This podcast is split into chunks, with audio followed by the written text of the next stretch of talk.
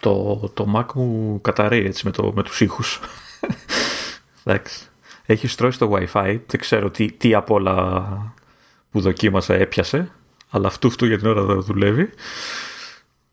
Και τα ηχητικά εφέ είναι ό,τι να είναι.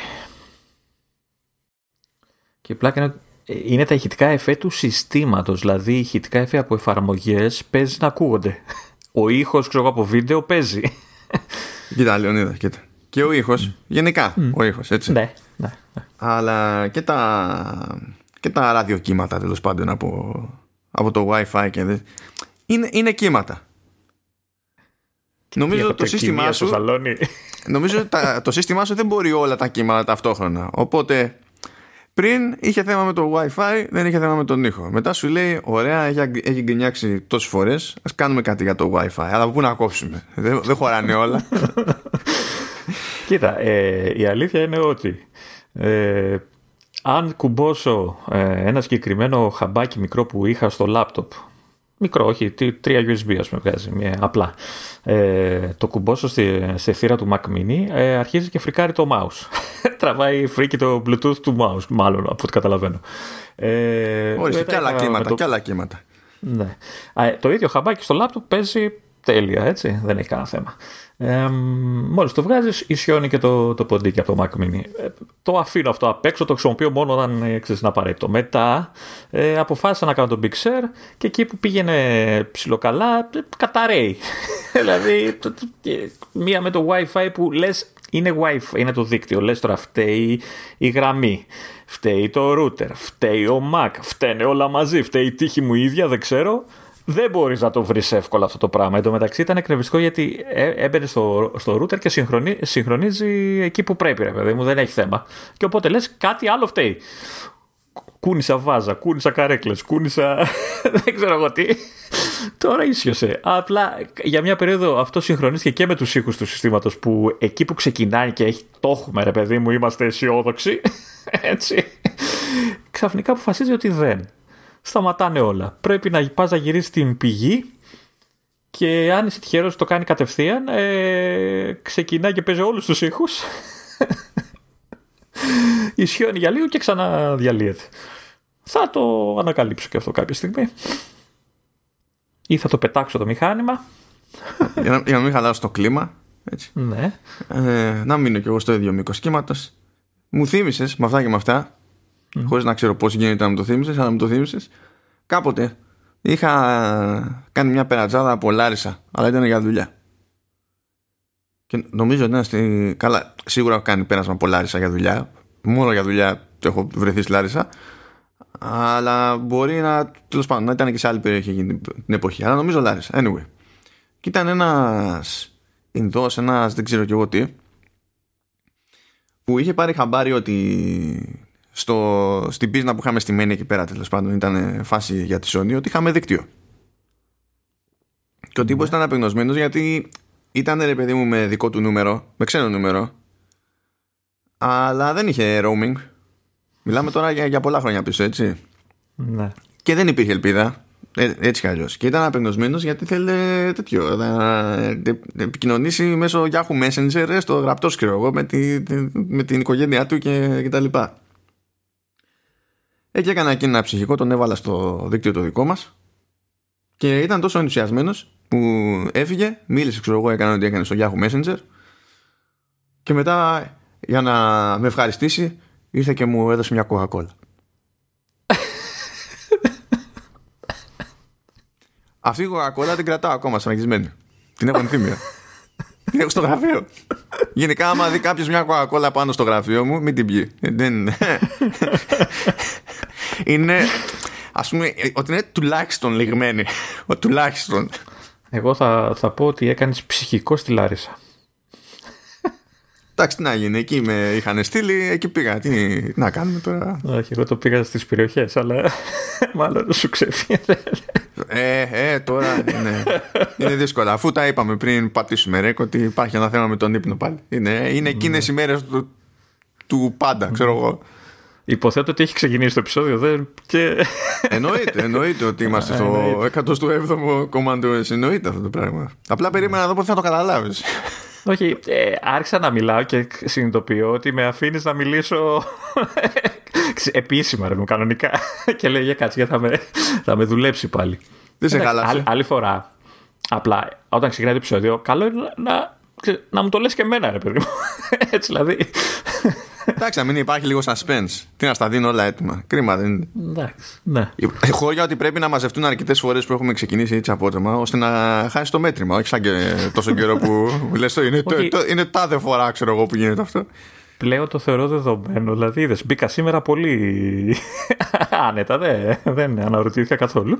Ε, ε, κάποια στιγμή θα γίνει καμιά βλακεία και θα γίνουμε ρόμπα. Αλλά εντάξει, είσαι μάγος του μοντάζ, θα τα, θα τα καταφέρεις πιστεύω. Λυπήθηκα πάντως που δεν είχαμε πατήσει και δύο ώρα από πιο νωρίς και δεν πιάσαμε τη συζήτηση για το AB testing στο μπαγιάτικο για το φρέσκο καφέ φίλτρου. Α, όχι, άστο αυτό. Θα σε ξεμπροστιάσω. Λοιπόν, ναι, που ναι. λέτε, με παίρνει τη FaceTime για να ξεκινήσουμε το call για να πούμε podcast. Τι που λέτε ρε, με τη μία αρχίζεις και βρίζεις. Ναι. ναι λέει. Okay. Καλά. Uh, ξε, θέλαμε πάρει FaceTime λοιπόν για να ξεκινήσουμε το call, να ξεκινήσει κάποια στιγμή το ρημάδι το podcast. Χτυπάει το, το Mac, το iPhone, το iPhone, όλα μαζί κουδουνίζανε, το ρολόι, όλα.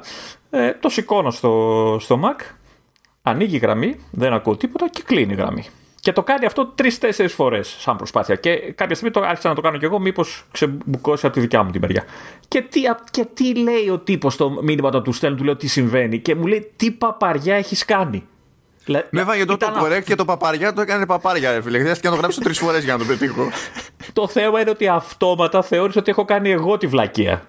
Και φυσικά έφταιγε αυτός. Βασικά δεν ξέρουμε ποιος έφταιγε. Εσύ έφταιγες.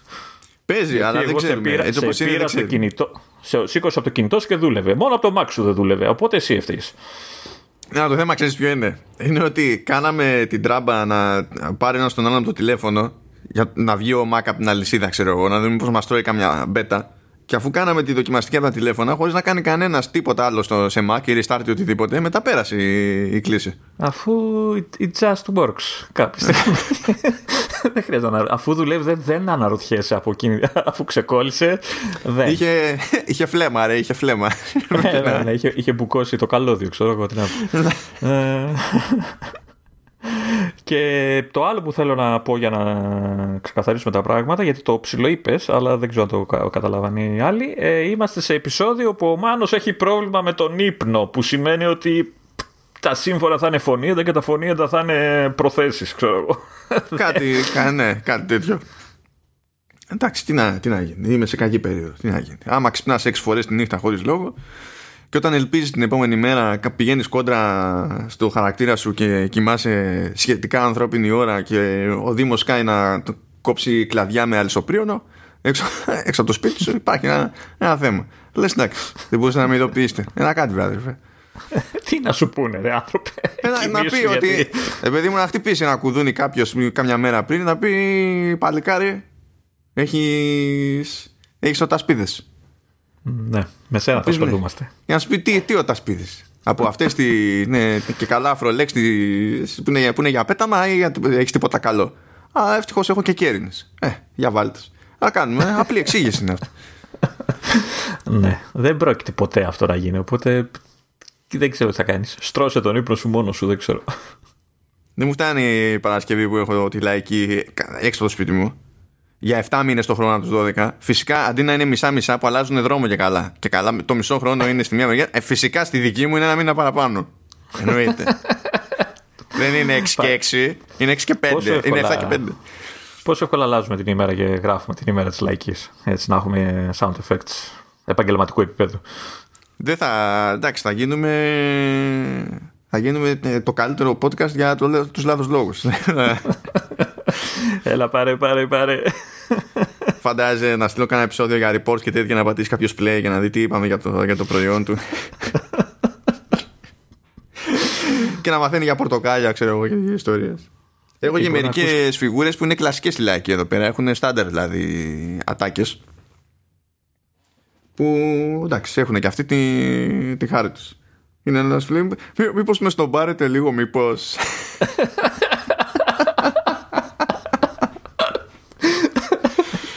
είναι, ναι, εντάξει, είναι εμπειρία, εμπειρία, εμπειρία.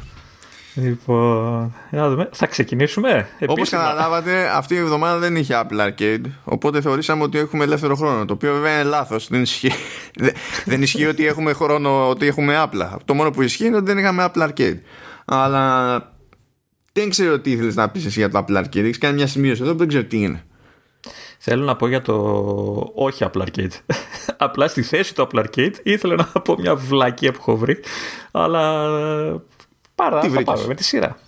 Ε; Για πες, πες, για πες. Α, θες να το να κάνω Έλα, τώρα έκανες και hype. Πες. Έκανα hype. Μα μου χαλάς το... λοιπόν, αυτό που θέλω να πω δεν είναι για το Apple Arcade, αλλά αφού δεν είχε γι' αυτό, είπα να το καλύψω το κενό. Ε, είχα, το, το είχα δει πριν κάποιο καιρό, αλλά το θυμήθηκα σήμερα διαβάζοντας πάλι κάποιο άρθρο, ε, ότι μετά από επίσημα 12 χρόνια από την πρώτη του κυκλοφορία, γιατί εντωμεταξύ είχαν βγει κάποια έτσι, ε, παρακλάδια, ε, κυκλοφόρησε το sequel του Doodle Jump. Okay. Το οποίο είναι από τα πρώτα παιχνίδια που είχα παίξει σε iPhone 4. Έτσι, παρα, παραδοσιακός τίτλος ε, ε, για κινητά, βέβαια έχει κυκλοφορήσει παντού.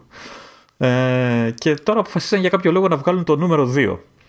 Η πλάκα είναι η εξής ότι διαβάζω ένα review που έχει βγει σε site και έλεγε αυτός που το έγραφε ότι είναι το sequel και είναι μετά από τόσα χρόνια και έχει γίνει φοβερό και φανταστική αναβάθμιση και αυτά και λέω ρε γαμώ το, α, ας το δούμε να δούμε πια τι έχει γίνει ένα doodle jump είναι και μπαίνω και είναι το ίδιο παιχνίδι έτσι απλά έχει αλλάξει λίγο κάποια σημεία, ας πούμε, κτλ. Αλλά είναι το ίδιο παιχνίδι τελείως. Και λέω, εντάξει τώρα, κάπου ήθελαν να το σπρώξουν, ρε παιδί μου, το, το παιχνίδι, εννοείται. Έφαγα clickbait εγώ, το, κατα... το κατέβασα και αυτό. Το κακό είναι ότι δεν ξέρω αν έχεις παίξει, αν πόσο καιρό έχεις να παίξεις. Ότι αφού το κατέβασα, ξέχασα πώς γίνεται uninstall. Λέει, κάτι τέτοιο θα μου όχι, όχι, δεν ξέχασα πώς γίνεται uninstall. Ξέχασα πώς κλείνει αυτό το παιχνίδι, γιατί δεν κλείνει. δεν σταματάς. Είναι ηλίθια ηθιστικό ακόμα. δεν ξέρω πόσα χρόνια έχεις να τα ασχοληθείς μαζί του, αν έχεις ασχοληθεί. Ε, και ήταν κάτι που θέλω έτσι να μοιραστώ μαζί σας. Γέλαγα σήμερα μόνος μου γιατί είχα παρατήσει δουλειές, είχα παρατήσει όλα και μπάζευα αστεράκια και προσπαθούσα να, ανεβα, να ανέβω σε ύψος. Γι' αυτό ε, άριξε, ρε. Όχι, ρε, είχα δουλειά, αλλά αφού περίμενα να μου πούνε από τη δουλειά πράγματα, τι να κάνω, να κάθομαι να τους κοιτάω. Ε. Έπρεπε να ξεκλειδώσω το πέμπτο επίπεδο, ρε παιδί μου. μου λείπαν μερικά αστέρια. Ε, και το τρίτο που ήθελα έτσι, που μου ήρθε από αυτή τη, τη χαζομπάρα, είναι ότι πόσο, βλέποντας ένα τέτοιο παιχνίδι, ας πούμε, και πολλά παρόμοια, γιατί υπάρχουν πολλά τέτοια παιχνίδια, ε, πόσο η ηλίθια ηλίθιο κόλλημα δημιούργησε η αρχαία αυτή ερώτηση που είχε κάνει κάποτε η Nintendo το How uh, high can you get; Έτσι που έλεγε κάποτε στο Donkey Kong και από τότε προσπαθούμε όλοι και τώρα με το Dual Jump νομίζω το, το, το ξαναθυμήθηκα αυτό Απλά να σημειώσω ότι τέτοια είναι η βλάβη του Λεωνίδα που δεν τους φαίνεται να υπάρχει jump σε παιχνίδι. Πρέπει να υπάρχει στον τίτλο. Εδώ δεν έχει jump, έτσι είναι αυτόματο. είναι. είναι. Ναι. Ε, ναι, αλλά σου το καλύψαμε. Το βάλαμε, το βάλαμε στο όνομα. Δεν θα παραπονεθεί. Ναι. Θέλω να σου πω απλά επειδή έχω εδώ κάποια στοιχεία, γιατί okay, δεν ήξερα τι έχει γίνει, ότι το πρώτο παιχνίδι ε, το, το Δεκέμβριο του 2011 είχε, είχε σημειώσει 10 εκατομμύρια πωλήσεις στο iTunes και στο Google Play. Ήταν τότε που δεν έπρεπε όλα να είναι δεν και καλά free to play ή με συνδρομή σε ναι. κάποια υπηρεσία. Το, ναι. το, το, sequel είναι free και πληρώνεις για να βγουν διαφημίσεις, οι οποίες ε, είναι ελάχιστες. Δηλαδή, τουλάχιστον όσο έπαιξα εγώ, είδα δύο, τρεις, δεν θυμάμαι. Οπότε, ναι, ίσως αργότερα αυτό να χειροτερέψει. Αλλά ε, 10 εκατομμύρια και αργότερα λέει 15 εκατομμύρια download σε όλες τις πλατφόρμες. Δηλαδή, wow. Δεν καταλαβαίνω γιατί δεν ξανά ασχοληθήκαν. Μάλλον ασχοληθήκαν με, κάποια, με κάποιες παραλλαγές, με κάποια έτσι... Ε, νομίζω κάπου είχα δει και με Bob Σουγκαράκη έκδοση. Ε, αλλά ξέρεις, το αυθεντικό ήταν τότε, το 9. Το 9 είχε κυκλοφορήσει. Πώς χρόνο ήσουν το 9, Μάνο; Ε, 25. Μπράβο, Μάνο. να σε χαιρόμαστε μάλλον. Εντάξει, μην το παρακάνετε μόνο, γιατί για, όχι τίποτα άλλο, θα μου ζητάτε τα ρέστα μετά. Δεν, Άρα, αυτό ήθελα να πω, αφού δεν πέβρισες πολύ, εντάξει.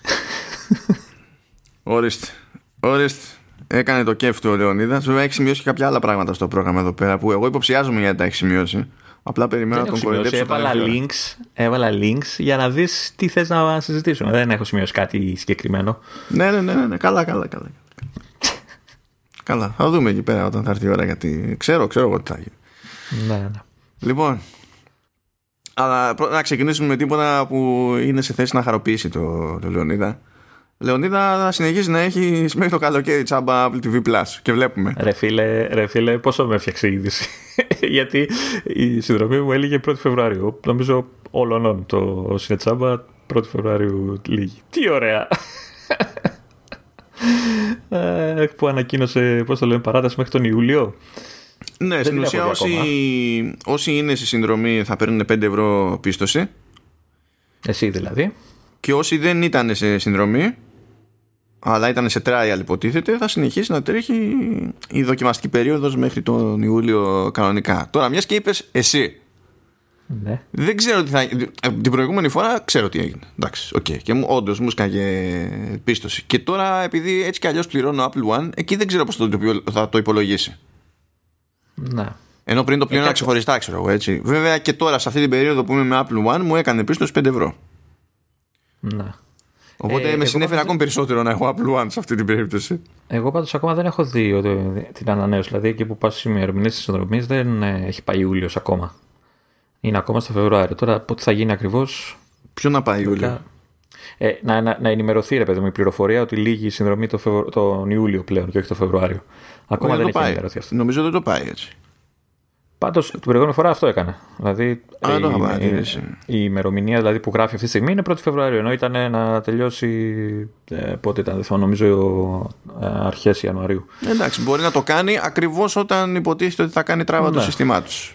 Μπορεί, μπορεί. Εμένα δεν μου βγάζει κάποιο... κάτι τέτοιο εφόσον το πλήρωνα. Οπότε απλά όταν βάραγε η ημερομηνία, ξέρεις, μου πέταγε ότι είχα 5 ευρώ. Ναι. Νομίζω θα στείλουν, θα στείλουν και email αντίστοιχο, σχετικό μάλλον. Βέβαια δεν ξέρω τι θα γίνει. Διότι αν θυμάσαι, mm. αγόρασα ένα iPhone 12 Pro Max. Ναι. Πάνω μου σημαίνει ότι μου σκάσανε και 12 μήνες τσάμπα Apple TV Plus. Ισχύει ακόμα. Ισχύει ακόμα. Γιατί μου βγήκε και, στο, και στην εφαρμογή μόνο του και μου είχε έρθει και mail. Και η πλάκα είναι ότι στην αρχή μου είχε έρθει για το Apple ID που δεν συνδέεται με αγορές. Επειδή εγώ έχω ναι. διπλό. Οπότε ναι. δεν μπήκα στη διαδικασία καν να τον ενεργοποιήσω εκείνη τη φάση γιατί λέω να τον ενεργοποιήσω σε, σε άλλο Apple ID γενικά είναι λίγο του άχρηστο. Αλλά μετά πολλά, χωρίς να κάνω εγώ τίποτα, χωρίς να επικοινωνήσω με κάποιον τέλος πάντων, ε, κάπου έκανε G το, το σύστημά της και κατάλαβε ρε παιδί μου ότι έπρεπε να μου το εμφανίσει και στο άλλο ID και κότσαρα 12 μήνες παραπάνω. Οπότε, πληρώνω Apple One. Υποτίθεται ότι έτσι κι αλλιώς το Apple TV Plus θα συνεχίσει μέχρι τον Ιούλιο να είναι τσάμπα. Ε, θα μου επιστρέφουν 5 ευρώ κάθε μήνα μέχρι τότε αλλά θα έχω και 12 μήνες Apple TV Plus που δεν ξέρω ακριβώς τι νόημα έχει δεδομένου ότι έτσι κι αλλιώς πληρώνω Apple One. Δεν ξέρω πώς λειτουργεί αυτό. Δηλαδή έτσι και σταματήσω ποτέ να πληρώνω Apple One θα έχω άλλον ένα χρόνο Apple TV Plus. Ε, ή θα στο αφαιρεί ε, για όλο το χρόνο σου στέλνει τα 5 ευρώ του, του Apple TV δεν ξέρω Ούτε που ξέρω. Ούτε, πλέον δεν προσπαθώ καν να καταλάβω για τι παίζει εδώ πέρα. δεν, έχει, δεν έχει νόημα. Αυτό είναι ευχάριστο. και θα τα, θα τα καταλάβουν αυτοί οι αυτό είναι ένα ευχάριστο έτσι, για Apple TV Plus και για όποιον τέλος πάντων το σκεφτόταν ή το σκέφτεται ή πλήρωνε ή δεν ξέρω και εγώ τι. Οκ. Okay.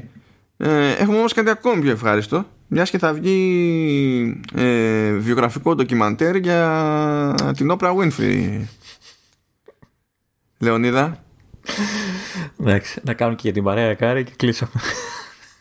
ναι, γιατί, μα σου πω, είναι από την ίδια ομάδα που έκανε το Whitney, για τη Whitney Houston. Οπότε τι πιο λογικό μετά να κάνεις για την Oprah Winfrey. Που ζει πρωτίστως. Πρώτη βασική διαφορά. Έτσι, ούτω, ούτως ή άλλως. Ε, ναι, δεν...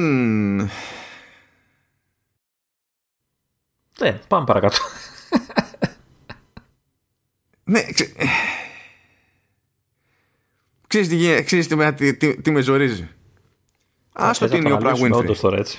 Α- Άστο τι είναι η Oprah Winfrey. Αν κατάλαβα καλά, αν κατάλαβα καλά, αν και δεν είναι η μόνη εταιρεία, γιατί στην παραγωγή τέλος πάντων θα είναι μια εταιρεία που λέγεται Happy Street Entertainment, στην οποία είναι μια παραγωγός που έτσι κι αλλιώς παλιότερα είχε αναλάβει για 10 χρόνια, ξέρω εγώ, και την παραγωγή της τηλεοπτικής εκπομπής που είχε η Winfrey.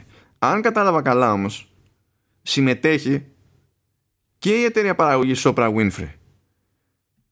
Γενικά πρέπει να αισθάνομαι άσχημα που μου φαίνεται λίγο off να το πω ευγενικά το concept έχω δική μου εταιρεία παραγωγής και μπλέκω σε συμπαραγωγή που έχει στόχο να προβάλλει εμένα Γιατί, μάλλον. μια χαρά τα, τα καταφέρνει. Τι πρόβλημα έχεις εσύ; Είμαστε ταπεινοί και μετριόφρονες. θα δείξει και καλά λέει σημαντικές στιγμές που τέλος πάντων στην, στο, που έτυχαν στον κόσμο γεγονότα και τα λοιπά και σ- στην καριέρα της πάνω και σε τι φάση ήταν και πώς βγήκανε μέσα από την εκπομπή της και τα λοιπά δεν ξέρω δεν... Ρε εσύ, προχώρα παρακάτω. Πασχίζεις να κατα... να- Τι, τι πασχίζεις να κάνεις; Πάμε παρακάτω. Παλεύεις με τον εαυτό σου τώρα. Ε, εντάξει, ξέρω εγώ τι, τι, τι να κάνω. Λες τόσα λεφτά έχει δώσει στην Oprah Winfrey η Apple. Να μην προσπαθήσω κι εγώ να το εκλογικεύσω, ξέρω εγώ.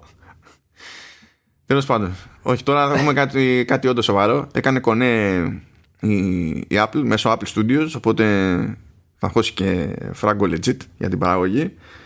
Για ταινία που ετοιμάζει ο Ridley Scott, θα το ονομάζει Kitbag. Θα πρωταγωνιστεί ο Joaquin Phoenix και ο Joaquin Phoenix θα είναι στο ρόλο του Ναπολέοντα Βοναπάρτη. Οκ.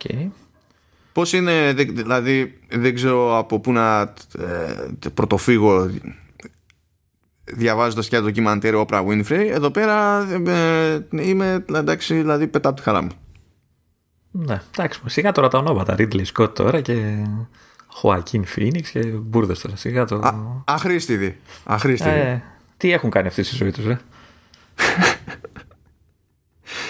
εντάξει δηλαδή και Υποθέτω βέβαια ότι α, ε, όλο αυτό είναι απλά η ανακοίνωση ότι θα το κάνουμε. Έτσι δεν έχουμε ε, εικόνα για το πότε ή αν θα γίνει σύντομα και αυτά. Αυτό τώρα ξεκινάει ουσιαστικά.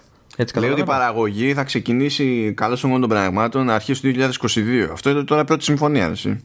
Ναι, ναι. Και υποτίθεται ότι μέχρι το τέλος του 2020 έπρεπε να τα δείχνει όλα πρώτα στη Fox η, ε, η, παραγω- η εταιρεία παραγωγής του, του Scott Ε, αλλά έληξε αυτή τη συμφωνία νομίζω και σύν της άλλης το είχε δείξει στην αρχή αλλά δεν ενδιαφέρθηκε κανένας ε, και χώθηκε η Apple μετά απ' όλα Καλό είναι. Επίσης, για λόγο που μάλλον δεν αντιλαμβάνεται κανείς, ε, α, το, το MacBook αποφάσισε ότι... Ωρε φίλε, ωρε φίλε. Το, το δικό στο MacBook. το, το δικό μου, το δικό μου το MacBook, ναι.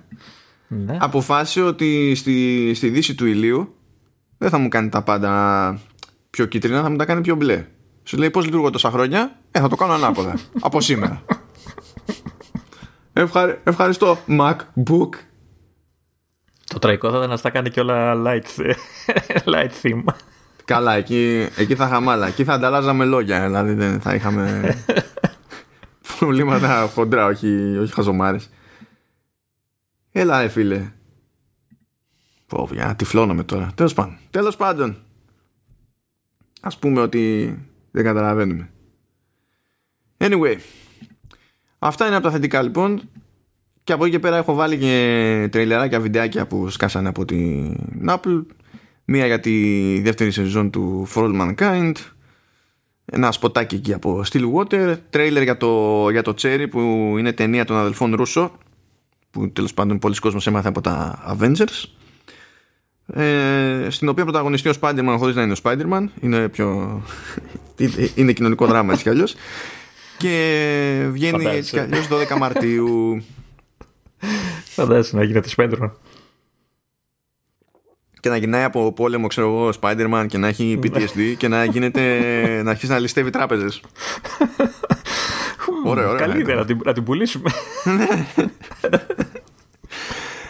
Άντε και ένα ε, σποτάκι τέλος πάντων από Servant, για να μην παραπονιέσαι και εσύ, μιας και λέγες τις προάλλες για το Servant. Ναι, το οποίο ξανθυμίζω ότι ξεκίνησε την προηγούμενη εβδομάδα. Ναι, ναι. Θα τα βρείτε λοιπόν αυτά στη σημείωση του επεισοδίου και προχωράμε τώρα που επέστρεψαν τα πάντα στη σωστή τους για την ώρα και την περίσταση απόχρωση στην οθόνη μου. Λοιπόν, δεν έχουμε Apple Arcade. Ε, αλλά έχουμε μπλέξιμο με υπηρεσία που δεν θεωρούσαμε ότι θα είχαμε. Ναι. Όντως. Με υπηρεσίες. Γενικά είναι. Ναι, παίζει ένα by the way. Ξεκινάμε λοιπόν. Ε, λέγεται ότι η Apple ετοιμάζει εφαρμογές Apple Music και Apple Podcasts για Windows. Η εφαρμογή Apple Music είναι εντάξει, είναι λογική εξέλιξη από την άποψη ότι σε Windows υπάρχει το iTunes το οποίο δεν πάει πουθενά Ναι, που το θυμήθηκες. Ναι, το έχει κόψει από Mac και εφόσον υποθέσουμε ότι είχε θεωρεί μέσα στο μυαλό της η Apple ότι υπήρχε λόγος έτσι κι αλλιώς να έχει iTunes σε Windows, ε, τότε το λογικό είναι να σκεφτεί ότι κάποια στιγμή πρέπει να έχει και Apple Music σε Windows. Οπότε, why not; Το πιο περίεργο είναι η φάση με την εφαρμογή Apple Podcasts που και αυτό θα πεις κατά μία έννοια δεν είναι τόσο γιατί τα podcast προηγουμένως ήταν στο iTunes. Ναι. Ναι. Έτσι. Αλλά λέγεται τέλος πάντων ότι προχωράνε με αυτές τις εφαρμογές. Δεν είναι σαφές το σε ποιες πλατφόρμες θα καταλήξουν ακριβώς. Δηλαδή, εντάξει, σου λέει, OK, μπορεί να, σκάσει, να σκάσουν Windows, αλλά είναι άγνωστο, ξέρω εγώ, το αν θα σκάσουν και σε Xbox π.χ. Ε, και δεν το ξέρουν ακριβώς αυτό το πράγμα από την άποψη ότι φαίνεται λέει με βάση προσλήψεις που είχε κάνει για το θέμα και νομίζω είχαμε αναφερθεί στο παρελθόν σε κάτι τέτοιο.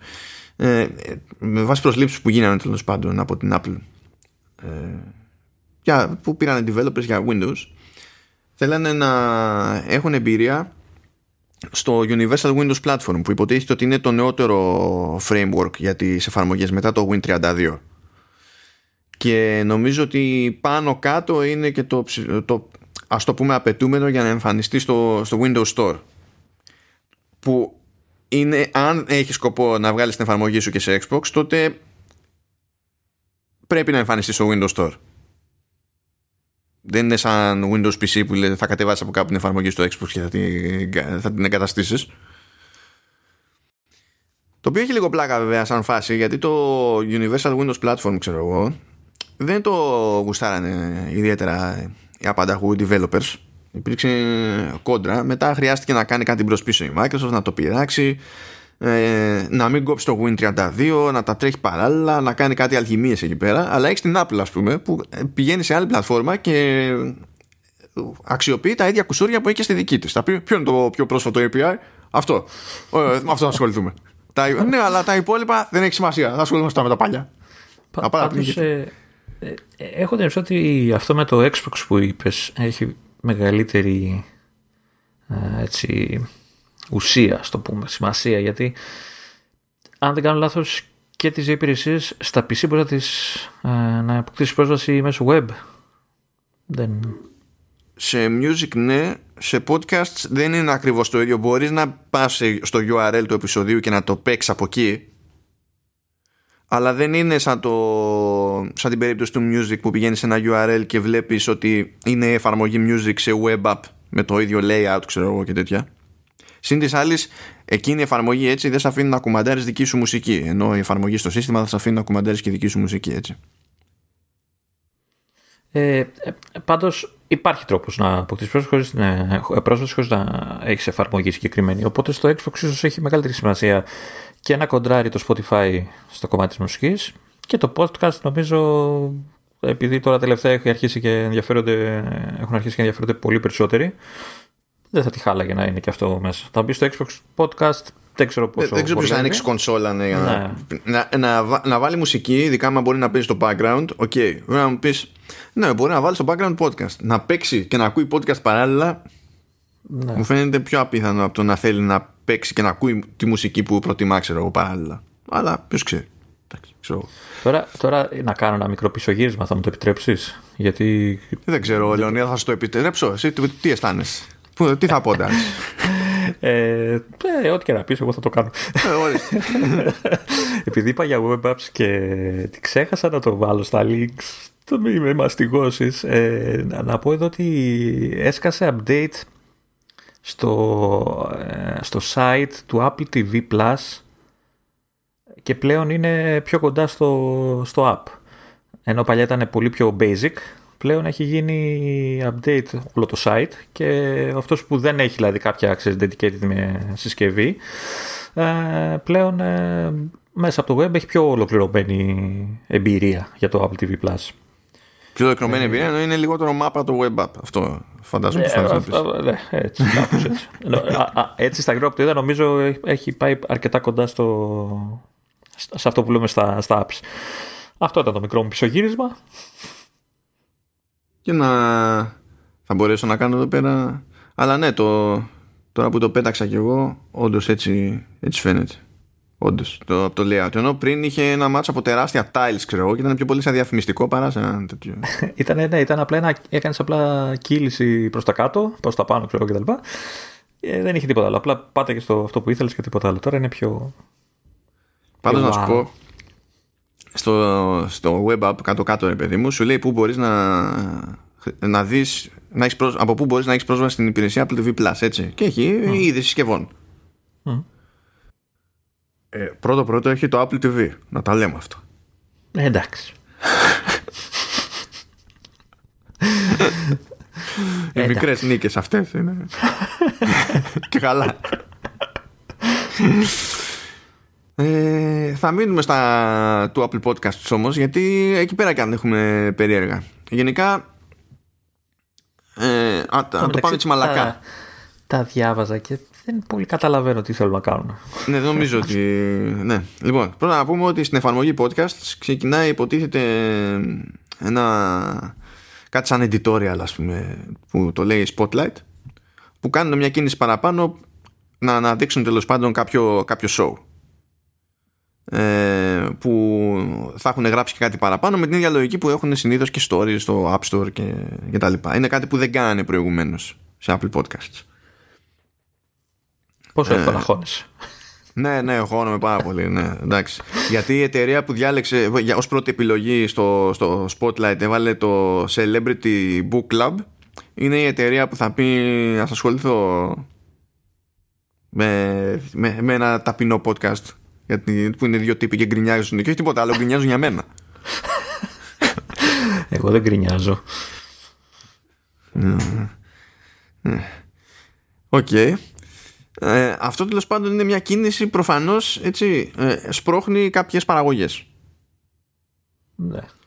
Δεν είναι ε, φοβερή κίνηση, αλλά το κρατάτε στην άκρη του μυαλού σας, διότι συνδέεται αναγκαστικά με το υπόλοιπο της συζήτησης. Θεωρούμε ότι είναι επιπληρωμή αυτό; Όχι. Όχι, όχι, δεν είναι πληρωμή αυτό. Είναι σαν αυτά που κάνεις στο App Store για τις εφαρμογές, τα διάφορα ναι, ναι. Okay. Ναι. Κάτι που απλά πριν δεν γινόταν, ρε παιδί μου. Θα σου έδειχνε, ξέρεις τι είναι δημοφιλές και τα λοιπά, με βάση, ξέρεις, την ακροματικότητα και τέτοια. Αλλά δεν θα έμπαινε στον κόπο να κάνει κάτι έξτρα, σαν Οπότε, περιεχόμενο, ας πούμε. Σε πρώτη φάση το θεωρούμε θετικό. Έτσι. Ναι, θετικό. Λίγο παραπάνω προσοχή στο κομμάτι των podcast. Θετικό είναι. Και στην τελική για να γίνει αυτό κάποιος στην Apple ασχολείται λίγο παραπάνω ενώ πριν δεν. Mm. Ε, έμεινα έκπληκτος εντωμεταξύ για το ότι υπάρχει υπεύθυνος για business development στο, στο Apple Podcast. Και λέω, ποιο, ποιο development; ποιο, τι, ποιο, δεν, αφού τι κάνει, δεν έχω καταλάβει. Αλλά μπορεί να συνδέεται με όλη τη θεωρία που παίζει ότι ίσως κάσει ξέρω εγώ κάποια συνδρομητική υπηρεσία για podcast και καλά τύπου ας το πούμε τώρα για να συνεννοούμαστε Apple Podcast Plus το οποίο δεν ακούγεται πρώτη φορά Τι; Πόσο εύκολα χωνόμαστε και εκεί. Εννοείται ότι δεν χωνόμαστε εκεί Εκεί και αν εννοείται ότι δεν χωνόμαστε. Άσε που, πολλά... δεν θα το έκανα ποτέ. Πολλά λεφτά. Πολλά λεφτά δεν θα το έκανα ποτέ. Κοίτα, είχα, είχα... Ή μάλλον ανέλησε Πες τι είναι και θα ναι. σου πω. Είχα τρομερή ιδέα για να χωθούμε. Έπαιζε η θεωρία τέλος πάντων ότι κάτι θα κάνει κάπως κάποια στιγμή η Apple με podcast επειδή κινείται τόσο επιθετικά η Spotify και τελευταία τέλος πάντων έχει κάνει και κάτι κινήσεις η Amazon τόσο και από μεριά Prime όσο και από μεριά ε, Audible. Ε, Αλλά ήταν πιο πολύ θεωρία τέλος πάντων.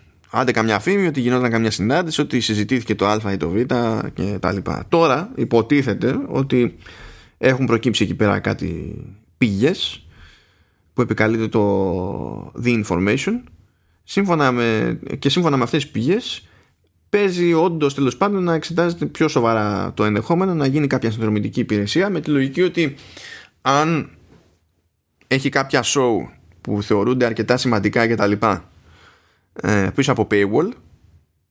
Τότε θα μπορεί να κρατάει περισσότερο κόσμο στη, στην πλατφόρμα που είναι στην ουσία αυτό που προσπαθεί να κάνει τόσο καιρό το Spotify έτσι. Και ότι προφανώς από τις συνδρομές αυτές θα βγάζει και κάπως νόημα να πηγαίνει και να δίνει σε κάποιους μεγάλους podcasters λεφτά για να κρατάει την αποκλειστικότητα. Ε, δεν ξέρω αν θες να πεις κάτι από αυτού πριν εξηγήσω με πόσους τρόπους διαφωνώ. Αλλά για δώσε όχι, δεν, ε, το πήγε σοβαρά τώρα και με ξενέρωσες. Δεν, ήθελα να πω βλακία γιατί δεν, δεν κολλάει τώρα. Δηλαδή κάνουμε κουβέντα για την αγορά των podcast και φρόντισες ότι δεν θα το έπιανα σοβαρά. Είσαι τρελός. Ναι, δεν ξέρω πόσο θα, θα λειτουργήσει αυτό. Φοβάμαι να έχει τα αντίθετα αποτελέσματα γιατί ο κόσμος, αν ξέρεις, αν έχει μάθει το τσάμπα, δύσκολα προχωράει σε, σε μοντέλα επιπληρωμή και κυρίως συνδρομητικά. Έτσι για ποιο λόγο θα παίρναγε. Δηλαδή δεν είναι ότι θα σηκωθεί μια μέρα και θα είναι όλη, όλα τα shows πίσω από paywall. Θα είναι συγκεκριμένα.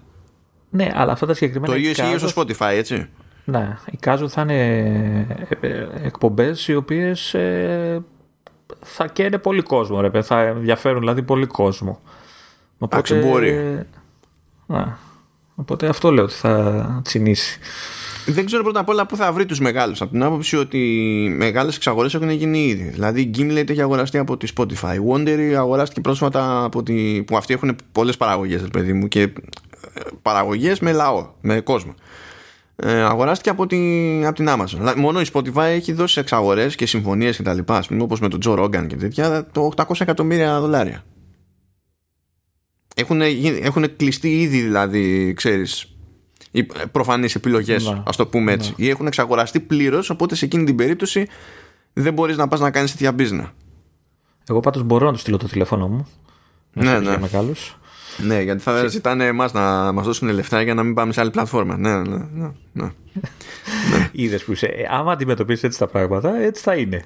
Κοίτα, εμένα δεν μου αρέσει γενικά αυτή η φάση, διότι μέρος της κουλτούρας του podcasting είναι ότι είναι ένα πράγμα που διανέμεται μέσω RSS ε, είναι ανοιχτό και μπορείς να χρησιμοποιήσεις την εφαρμογή που γουστάρεις. Το να θα... το κάνεις πιο κλειστό μείνεις... δεν είναι δουλειά. Γι' αυτό και θα μείνεις στην ψάθα μια ζωή. Αυτό να μείνεις στην ψάθα. θα πάρεις και εμένα μαζί σου. Ναι, εντάξει, καλά. Λοιπόν, όχι τώρα θα την πω τη βλακία που είχα σκεφτεί. Λοιπόν, εύκολα ε, μπαίνουμε πίσω από paywall και για να μην τζινίσει ο κόσμος, ε, ε, όσοι θα υπάρχει διαθέσιμη μια free έκδοση του, του podcast, στην οποία θα ακούνε μόνο εσένα ή εμένα. Και άμα πληρώνεις, θα ακούνε και το, τον δεύτερο. Κοίτα. Το σκέφτεται. πραγματικά, όχι, εγώ πραγματικά ε, διαφωνώ με, τη, με την όλη φάση και δεν ξέρω και, δηλαδή, ακόμα και αν το ψάχνει λίγο η, η Apple, δεν είμαι σίγουρος για το αν το εννοεί όντως, αν την νοιάζει όντως να το ψάξει, αν μπαίνει στη διαδικασία, ξέρεις και διερευνά διάφορα πιθανά σενάρια, ακριβώς επειδή έχουν κινηθεί οι άλλοι όπως έχουν κινηθεί. Έχω δεν ξέρω καν αν βγάζει νόημα από οικονομικής πλευράς με, με ποια λογική. Η Spotify, ας πούμε, έχει δώσει πολλά λεφτά. Τα τελευταία, ξέρω εγώ, δύο χρόνια. Έχει δώσει πολλά λεφτά. Αλλά τι έχει κερδίσει από αυτό; Το θέμα είναι όμως ότι η Apple ε, τα τελευταία χρόνια βλέπει ότι βγάζει πολλά λεφτά από τις υπηρεσίες γενικότερα. Και μία από αυτές τις υπηρεσίες είναι το podcast, το οποίο δεν το έχει ε, ενισχύσει, δεν έχει ασχοληθεί ιδιαίτερα. Οπότε, ναι, αλλά δεν είναι παραγωγές της. Το μόνο που κάνει είναι ότι έχει ένα κατάλογο, ας πούμε. Ναι, ούτε ε, hosting ε, κάνει ούτε τίποτα. Δεν είναι σαν τις άλλες υπηρεσίες που έχει. Μα. Ναι, αλλά δίνει βήμα. Οπότε μπορεί να σου πει χαράτσι. Ξέρω εγώ. Όχι, γιατί χαράτσι. Θα, θα, μου πει, θα μου πει τι. Ότι για να, θέλει λεφτά για να κάνω submit το RSS. Όχι, όχι. Για να το δώσεις επιπληρωμή, εγώ θα κρατάω ποσοστό. Αυτό είναι το λογικό. Α, εσύ λες και καλά να έχω εγώ το περιθώριο, ξέρω εγώ, να λέω στο χρήστη ότι αυτό το show είναι πληρωμή και όχι γενικά αυτό το show ε, το, το, μπορείς να το έχεις τέλος πάντων να πληρώνεις podcast plus. Δεν, αυτό δεν έχει κανένα νόημα, διότι είναι πάρα πολύ εύκολο να, να πω ότι σε αυτή την περίπτωση το κάνω εγώ εκτός podcast plus και εξακολουθώ και χρησιμοποιώ το podcast plus για τη διανομή του RSS. Και έτσι θα μου μένουν και περισσότερα λεφτά, εννοείται. Γιατί άμα κάνει τα κλασικά η Apple και θα πει, όχι τα κλασικά που κάνει αλλού στους developers, αυτά που κάνει στο News Plus και τα λοιπά και πει πάρα πολύ ωραία, το 50% το κρατάω εγώ. Λες, γιατί να το κάνω αυτό; Δεν είναι τόσο δύσκολο να στήσεις τέλος πάντων μια μόντα για να κάνεις να κάνεις τέτοιου είδους συναλλαγές και μιλάμε για podcasting. Δεν είναι ξέρεις κάποιος που κάπου και καλά ειδικά στην Ελλάδα που ξαφνικά θα κάνει τον υπερτζήρο πουλώντας πρόσβαση σε podcast. Έχει περισσότερο τη λογική το στηρίζουμε τη, την προσπάθεια ξέρεις και τα λοιπά παρά το αγοράζουμε, σαν να αγοράζουμε περιοδικά ή να πληρώνουμε εφημερίδες και τα λοιπά. Δεν είναι το ίδιο πράγμα. Η, η αλήθεια βέβαια είναι ότι έχει ανέβει λίγο το podcast ακόμα και στην Ελλάδα. Έτσι. Ε, βλέπω αρκετές προσπάθειες από διάφορους σε διάφορους τομείς.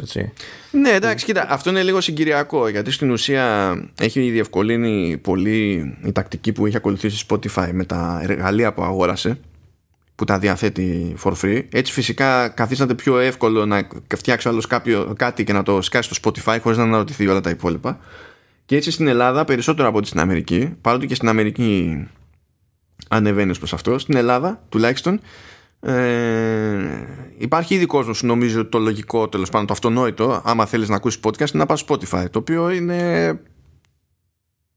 το stop και χρόνο ε, και, και ξεκάθαρα δεν βολεύει και τους δημιουργούς του το, τον podcast το οποίο φυσικά δεν είναι κάτι που μπορεί να ξέρει ε, κάποιος που τυχαίνει και ακούει ξέρω εγώ κάποια εκπομπή και μπορεί κάλλιστα να μην το ξέρει και εκείνος που κάνει το, το podcast, έτσι. Τώρα μην κοιτάς εδώ που έχουμε καλό και ασχολούμαστε με τέτοια πράγματα και τα συζητάμε.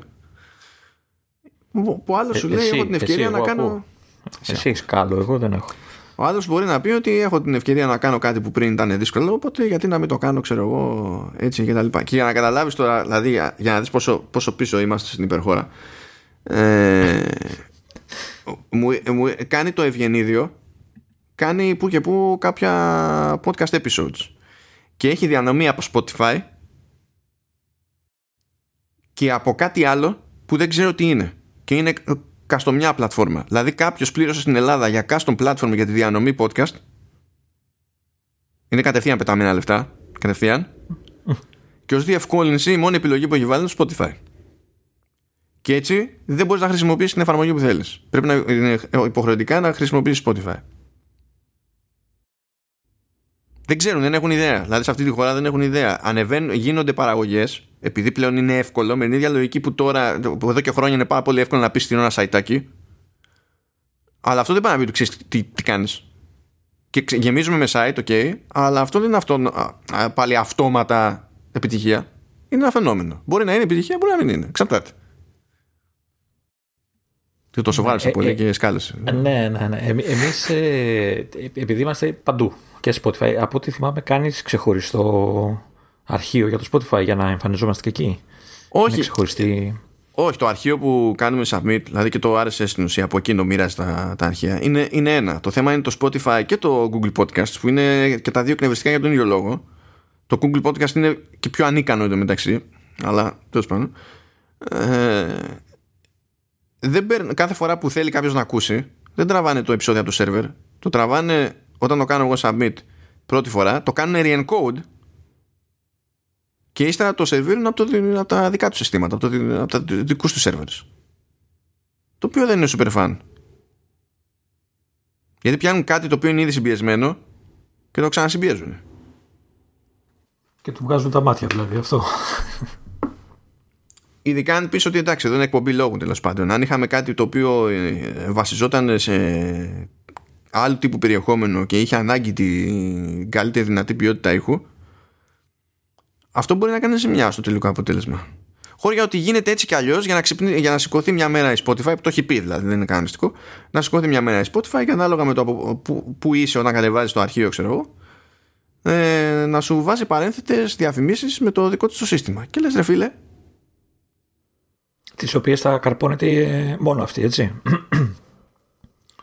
Ναι, ενώ εκτός, κοίτα, εκτός αν μπεις όπως σε άλλες περιπτώσεις, πώς λες ένα site, ξέρω εγώ, βάζω AdSense και είναι επιλογή σου να βάλεις AdSense και θεωρητικά παίρνεις κάτι από εκεί, αλλά ξέρεις ναι, πώς είναι ναι. εκεί η φάση, έτσι. Είναι το. Πουλάει ο άλλος κλίμακα για να έχει τιμέ χώμα. Και όχι απλά το πιο πιθανό είναι να μην σε συμφέρει εσένα, είναι ότι καταλήγει και σου κάνει και ζημιά, διότι όταν εσύ θα πας να προσπαθήσεις να κάνεις μια διαφήμιση, ο άλλος θα σου πει γιατί να σου δώσει ένα τόσα και να, να μην δώσω, ξέρω εγώ, συγκριτικά ψίχουλα στο Spotify και στο κάθε Spotify. Με την ίδια λογική που. Εντάξει, νομίζω δεν το λέγαμε, δεν το λέγαμε στο, Πραγματικά δεν θυμάμαι σε, σε ποιο podcast το έλεγα αυτό το πράγμα. Είναι τέτοιο. Δηλαδή με τη λογική που φτάσαμε να βγάζει. να, να βγαίνει καινούριο FIFA στην Ελλάδα, ας πούμε, video game που πουλάει. πουλάει όχι βλακίες και έτσι. Πουλάει σταθερά στην Ελλάδα, πουλάει πολύ καλά. Ε, και να φεύγει όλο το διαφημιστικό budget σε Google Ads. Μόνο. Να. Μόνο. και λες πάρα πολύ ωραία. Χαίζεται η Google στα λεφτά. Εσύ το παίζεις τσίπης και σου κάνει πράγματα τυχαία όπου να είναι. Δεν υπάρχει κανένα focus πραγματικό. Ε, εικάζω ότι το έλεγε στο vertical. Λόγω του περιεχομένου και μόνο. Δεν είμαι καν σίγουρος ότι το έλεγα κάπου που ήταν σε κομμάτι που δημοσιεύτηκε ή όχι. Δεν θυμάμαι αν το συζητούσα κατηδία, αν το έχω πει. Δεν, θυμάμαι πλέον. Αλλά είναι κλασικό παράδειγμα, ρε παιδί μου αυτό. Που αυτό κάνει, καταλήγει και κάνει ζημιά στους πάντες. Στους πάντες εκτός από το Spotify, ξέρω εγώ. Ή αντίστοιχα. Υπάρχει... Να, να γυρίσω λίγο στο, στο newsάκι για την Apple. Υπάρχει περίπτωση να δούμε ε, podcast plus με την έννοια του TV plus, δηλαδή να αναλαμβάνει να κάνει παραγωγές η ίδια ή arcade, ξέρω εγώ, τύπου.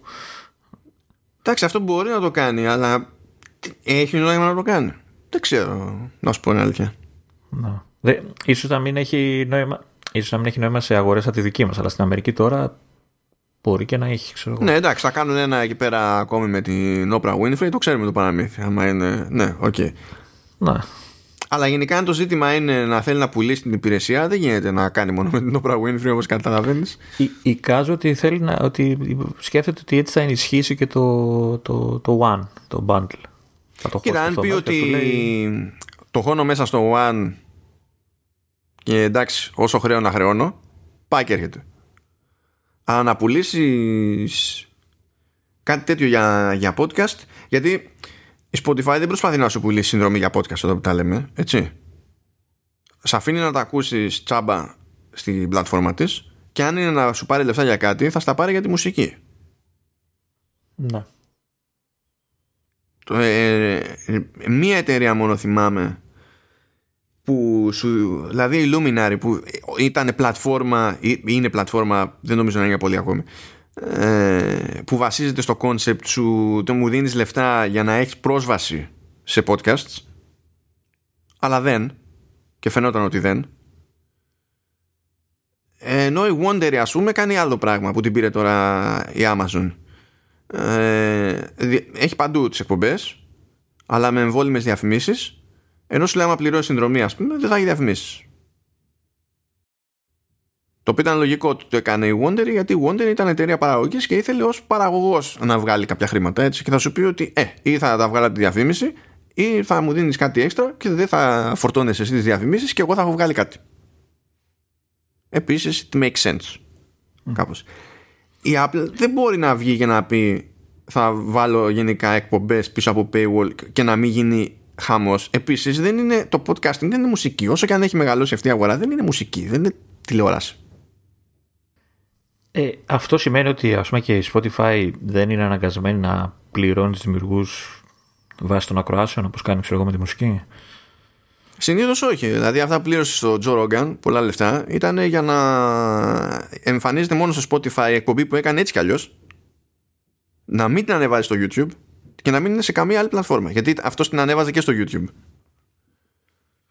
με, με βίντεο κανονικά και τέτοια. Και τώρα στο κανάλι του εξαφάνισε όλο το αρχείο των εκπομπών και βγάζει, βάζει μόνο αποσπάσματα.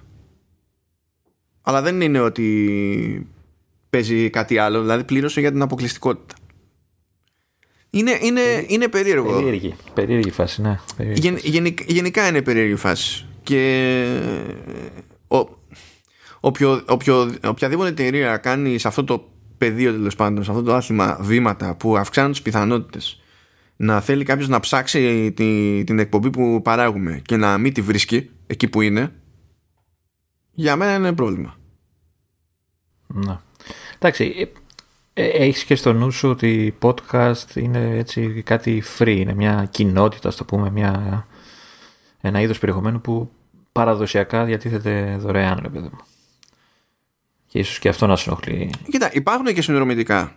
Έτσι. Αλλά αυτά είναι συνδρομητικά για κάποιο λόγο και όλες τις περιπτώσεις που ξέρω. Οι, πε- μη- όλες, οι περισσότερες περιπτώσεις που ξέρω είναι ξεκάθαρο, δηλαδή μπορεί να είναι ένας μόνος του και να κάνει πολύ συγκεκριμένη δουλειά να- και να σου πουλάει στην ουσία την εξειδίκευση και τη- την έξτρα δουλειά που θα κάνει και μπορεί να στο οριοθετήσει πάρα πολύ απλά. Ότι φίλε, κοιτάξτε να δεις. Θα μου δώσεις χρήματα, αλλά αυτό για μένα σημαίνει ότι θα κάτσω και θα πήξω. Να. Και θα πάρεις κάτι που δεν έπαιρνες πριν. Δεν σου λέει ότι αυτό που έκανα τώρα ε, τόσο καιρό τσάμπα ε, στο κόβο και θα μου δίνεις λεφτά. Αλλιώς δεν έχει. Α, του λες ότι άμα μου δώσεις λεφτά, εγώ θα κάνω κάτι παραπάνω. Και στη τελική ο άλλος ξέρει ότι στηρίζει τον παραγωγό. Που ξέρεις, για να, κάνει, να φτάσει σε αυτό το βήμα, προφανώς Το έχει ανάγκη. ε, έχει αξιολογήσει κάπως την κατάσταση. Αν έχει νόημα ρε παιδί, μου, να το στηρίξει, δεν έχει νόημα να το στηρίξει. Δεν σκέφτεται Α, πληρώνω για πρόσβαση. Γενικά. Και αόριστα. Είναι αλλιώς. Τέλος πάντων, θα δούμε που θα πάει αυτή. Είμαι πολύ περίεργος και Καλά, ανήσυχο περιμένω ακόμα ταυτόχρονα. να, να επισημοποιηθεί αυτό το πράγμα. Έτσι, ακόμα δεν έχουμε. Είναι φήμες. Ναι, ναι, ναι, ακόμα είναι, είναι φήμες. Λοιπόν, τώρα εδώ πέρα μου είχε πετάξει κάτι links ο Λεωνίδας και περιμένω να δω γιατί μου τα πέταξε. Για πες Ποιος μας, απ' όλα; λοιπόν. Για ποιο μιλάς, για τα side loading apps; Ναι, ναι.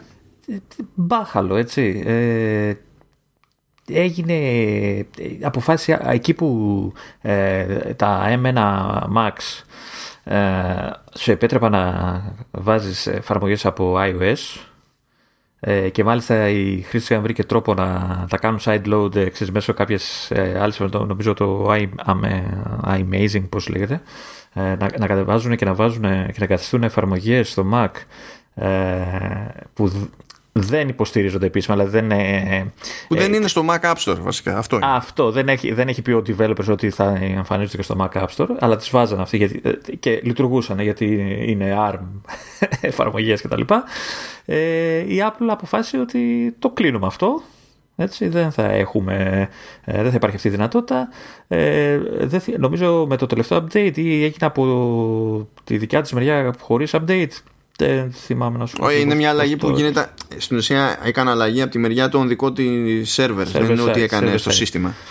Ναι. Και εκεί που λες εντάξει, θεωρητικά είναι λογικό, βγήκε ένα νιουζάκι πριν από λίγες μέρες και λέει ότι τώρα ξαναγίνεται. Ναι, αυτό βασικά είναι πιο παράλογο από την πρώτη κίνηση. ναι. Γιατί Και- το ότι δεν διατίθεται μια εφαρμογή iPhone σε ε, M1 Mac από το Mac App Store είναι κάτι που είναι απο, α, αποτελεί επιλογή του developer. Οπότε αν ο developer δεν θέλει δεν είναι πουθενά γραμμένο ότι η Apple πρέπει να κάνει κολοτούμπα για να μπορείς εσύ να κάνεις την αλχημία με το IPA file από το τηλέφωνο ξέρω εγώ με side loading οπότε μου φάνηκε λογικό το ότι το, κόβε- την έκοψε αυτή, τη- αυτό, το παράθυ, το έκοψε αυτό το παραθυράκι. Αυτό που δεν κατάλαβα είναι γιατί το πήρε πίσω μετά δεν πιάνω το concept Η, η αλήθεια είναι βέβαια ότι λένε όλοι ότι ξέρεις, ε, κάντε το τώρα που μπορείτε, γιατί δεν νομίζω ότι θα κρατήσει για, ε, για πολύ ακόμα. Ε, δεν ξέρω, ίσως και οι ίδιοι δεν έχουν αποφασίσει τι, τι θέλουν να κάνουν. Δεν ξέρω, πάντως κοίτα από αυτά που ακούω σε εφαρμογές δηλαδή που έχουν μείνει εκτός δηλαδή τις περισσότερες φορές η χρήση σε Mac είναι, είναι κουλή Ναι, γιατί προφανώς θέλει κάποιο μικρό, μια μικρή επεξεργασία εφαρμογής να μπορεί να δουλεύει με mouse και πληκτρολόγιο. Δεν είναι μόνο αυτό, γιατί κοίτα, αν είναι από, και ειδικά αν είναι από κάτι iPad, ας πούμε, μπορεί ήδη να έχει υποστήριξη. Αλλά έχει τύχει σε τέτοια περίπτωση, ας πούμε, α- ακόμα και σε εφαρμογές που εμφανίζονται στο Mac App Store εντωμεταξύ, έτσι. Mm. Δηλαδή δεν τις έχει κόψει ο developer, αλλά είναι εφαρμογή από iPad. μερικιά. Σκάει, ξέρω εγώ, εφαρμογή του HBO, κάνεις full screen σε Mac και κάνει full screen σαν να είναι σε οθόνη 4 προς 3, έτσι όπως είναι σε iPad. Ναι. Και λες, ποιο το νόημα. τι, τι, τι νομίζω ότι κάνεις αυτή τη στιγμή; Και θέλω να δω βίντεο. Δηλαδή, τι, τι δεν ήξερες αφού το άφησες στο Mac App Store. Θύ, θύμισε μου, ε, για τον developer υπάρχει κόστος πέρα από το ότι πρέπει να ασχοληθεί λίγο για να τη φέρει λίγο στα μέτρα του Mac. Υπάρχει κάποιο Α, κόστος... Αυτό είναι το απ- κόστος, δεν υπάρχει άλλο Αυτό. κόστος. Όχι, ενώ δεν τον χρεώνει κάτι παραπάνω για να, τον, να διαθέσει την εφαρμογή του και στο Mac. Όχι, αυτό Απλά είναι, πρέπει να ένα, ένα ασχοληθεί. κατοστα... αυτό είναι ένα εκατοστάρικο το χρόνο και ισχύει έτσι κι αλλιώς. Τι μία εφαρμογή πετάξει σε App Store, τι 500, για να έχεις αυτό το περιθώριο πρέπει να έχεις developer account και να δίνεις ένα εκατοστάρικο το χρόνο. Αυτό. Όχι, έλεγα μήπως ανεβαίνει από τη στιγμή που έχω εγώ μένα εφαρμογή στο App Store του, του iPhone. όχι, όχι, αλλά- τίποτα, τίποτα. Μα γι' αυτό σου το είπα. Τίποτα. Δεν έχει σημασία. Ό,τι εφαρμογή, όσες 500.000 εφαρμογές, αν είναι στο ίδιο developer ID και έχεις developer ID, το μόνο που χρειάζεται να πληρώσεις για να μπορείς να κάνεις submit σε οποιοδήποτε store της της Apple είναι 100 δολάρια το χρόνο. Αυτό. Άρα το κόστος είναι η ενασχόληση και το όποιο χρόνο χρειάζεται για να κάνει τα διάφορα. Ναι. Πάω να βάλεις τις κάτω. αλλαγές. Γενικά αυτά τείνουν να κοστίζουν περισσότερο από το εκατοστάρικο που δίνεις στο developer. έτσι. Προφανώς. Προφανώς. Ε, Πάντως έχω την εντύπωση ότι έχω την εντύπωση ότι θα το κόψει μπαμ μπαμ. Δεν ξέρω γιατί το άνοιξε. Μπορεί να είναι από λάθος που άνοιξε ξανά. Γιατί ε, ξέρεις, θα υπάρχουν και εφαρμογές που δεν θα λειτουργούν. Τελεία. Θα είναι κακές. θα είναι κακό και για τον ίδιο τον developer να μπορεί κάποιος να δει την εφαρμογή του σε λάθος μηχάνημα, έτσι. και να έχει άποψη ότι ξέρεις, η εφαρμογή είναι μάπα. Ναι, εγώ δεν το καταλαβαίνω. Βασικά δεν καταλαβαίνω έτσι κι αλλιώς γιατί μπαίνει στη διαδικασία να υποστηρίξει εφαρμογές iOS ε, M1 Mac. Δηλαδή, καταλαβαίνω γιατί σου λέει εντάξει, ξέρω εγώ τρέχουν. Ναι, αλλά έχουν πολύ δρόμο για να. Δεν είναι τυχαίο ότι οι περισσότεροι developers ε, έχουν αφήσει. Έχουν κάνει τη συνειδητή επιλογή να αφήσουν εκτός τις εφαρμογές τους που γράφτηκαν για iOS, ώστε να μην εμφανίζονται δηλαδή για, σε Mac App Store, σε M1. Δεν είναι τυχαίο. Δηλαδή, εγώ σαν, από άποψη εμπειρίας χρήστη, έτσι. Τι υποτίθεται ότι κερδίζω σε αυτό το στάδιο. Από το, το μόνο που κερδίζω είναι το ότι θεωρητικά μπορώ να τρέξω κάποιες εφαρμογές που έτσι κι αλλιώς δεν είχαν ποτέ το ανάλογο τους. σε- Δηλαδή, μπορώ να τρέξω Instagram στο, σε Mac. Μπράβο. Όχι, ρε βέβαια. Εγώ ε, σκέφτομαι ότι υπάρχουν και εφαρμογές που τις έχεις συνηθίσει και θες, τις θες στο Mac, αλλά δεν υπάρχουν. Ξέρω εγώ. Υπάρχουν. Μπορεί να υπάρχουν τέτοιες εφαρμογές. Που τις προτιμάς από κάποιες desktop. Λέμε τώρα. Και να μπορείς με αυτόν τον τρόπο να τη φέρεις στην εφαρμογή. Αλλά άμα δεν λειτουργεί σωστά, δεν έχει νόημα κανένα. Δεν ξέρω πόσες, ποιες είναι οι πιθανότητες σε, αυτό το, σε αυτή τη χρονική περίοδο, ρε παιδί μου, να πούμε ότι υπάρχουν αρκετά τέτοια παραδείγματα. Γιατί το πιστεύω ότι υπάρχουν. Ε. Ότι μπορεί και να κάποιος να. Καλά, πέραν το ότι κάποιος μπορεί να έχει εφαρμογή για Mac και να είναι χειρότερη από την εφαρμογή που έχει για iPad, ξέρω εγώ, ή για iOS και εσύ να το προτιμάς, το καταλαβαίνω. Βέβαια, αυτόν πάλι δεν το συμφέρει να τα κρατάει έτσι. Γιατί θα σου πει: Εγώ έχω κάνει δουλειά για την εφαρμογή Mac και πηγαίνει, ξέρω εγώ, για φούντο. Δεν, δεν, δεν ξέρω πόσα είναι αυτά τα σενάρια τέλος πάντων ώστε να είναι αυτή τη στιγμή κάποιο σοβαρό πλεονέκτημα ότι μπορείς να τρέξεις τέτοιες εφαρμογές σε M1 Mac. Δεν, δεν, δεν έχω εικόνα. Απλά δεν μου βγαίνει. Και με, με αυτά που ακούω δηλαδή με, από ανάλογους νέρντουλε και podcasters και τα λοιπά στο εξωτερικό, δεν πετυχαίνω τώρα σοβαρά παραδείγματα. Δηλαδή, αν ξέρεις μια εφαρμογή, ξέρω εγώ, ξέμπαρκη σε κάποιον, δεν τους βλέπω να κάνουν κάποια ιδιαίτερη προσπάθεια να τρέχουν εφαρμογές την- iOS. έχω την εντύπωση ότι είναι νωρίς ακόμα.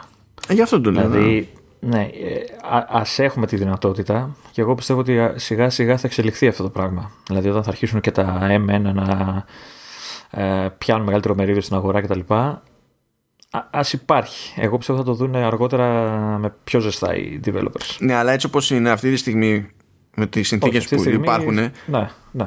ποιο το νόημα ως Apple να το διατυμπανίζει αυτό το πράγμα; Δηλαδή, εφόσον είναι έτσι η φάση, εγώ δεν θα το έλεγα καν. Δηλαδή, θα, προφανώς και θα ήταν τεχνικός εφικτό και τα λοιπά, ας πούμε. Αλλά γιατί να το λανσάρω αυτό σαν δυνατότητα αυτή τη στιγμή; Γιατί ξέρεις, άμα το πεις νωρίς, ελπίζω ότι θα ξέρεις, καθιερωθεί νωρίτερα. Δεν το έχεις πει σχεδόν τρία χρόνια για το Catalyst και μπορείτε με λιγότερη δουλειά να βγάλετε εφαρμογή σε Mac και δεν το κάνανε ούτε αυτό οι περισσότεροι. Για, γιατί δεν έχεις Twitter; Ναι, έχω Twitter. Χρειάστηκε έξι μήνες να, να- για να μην μπαγκάρει σε paste, ξέρω εγώ, ή κάτι άλλο βασικό. Αλλά με τα πολλά το ισιώσανε, δεν μπορώ να πω. Κάτι είναι και αυτό. Μάλιστα. Είσαι- Είσαι παράξενος, γι' αυτό δεν ε, ασχολούνται. Μπορούσαν να πάνε το λανσάρισμα για πιο. Ε, ε, δηλαδή, Τώρα, ας πούμε, αρχίζουν σιγά σιγά και ετοιμάζονται να λανσάνουν στα σοβαρά τα app clips που τα έχουμε δει από το καλοκαίρι. Έτσι. Δεν σου λέω γιατί μου το δείχνεις, οκ, okay, αλλά γιατί ανοίγεις την κάνουλα όταν δεν είσαι έτοιμος.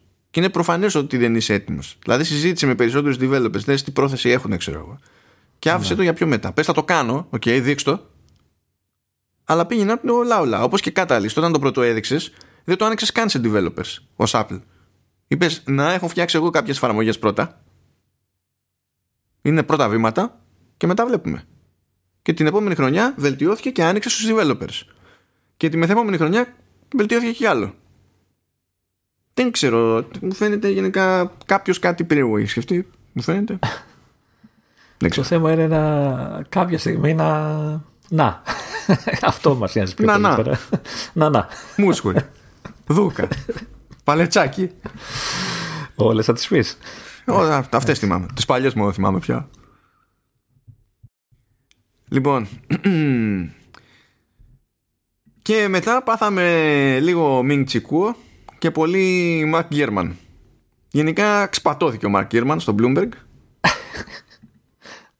Πας στις φήμες τώρα εσύ. Εγώ εντάξει, έχω μείνει ένα link παραπάνω. Εντάξει.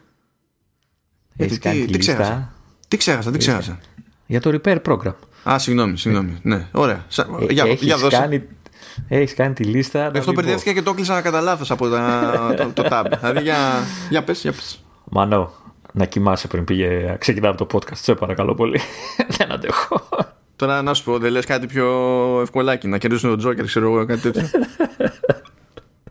όχι, αυτό που θέλω. Το, Βάζουμε ρεαλιστικούς στόχους δηλαδή. Όχι, εντάξει, είναι, είναι πιο πολύ ενημερωτικό να πούμε ότι η Apple, ε, ε, όσοι θυμούνται, ε, τα, κάποια μοντέλα που είχαν κυκλοφο, του, τον, ε, τον MacBook που είχαν κυκλοφορήσει από το, το 16 έως το 18, από Οκτώβριο του 16 έως το Φεβρουάριο του 18. Μιλάμε για MacBook Pro, ε. MacBook τα λέει εδώ, ναι, Pro πρέπει να είναι, ναι ε, είχαν παρουσιάσει πρόβλημα με το, με το backlight, ε, το φωτισμό της οθόνης. Είτε εμφάνιζε, αν θυμάμαι καλά, μια λευκή γραμμή στο κάτω μέρος ή απλά δεν εμφάνιζε τίποτα, πέθαινε.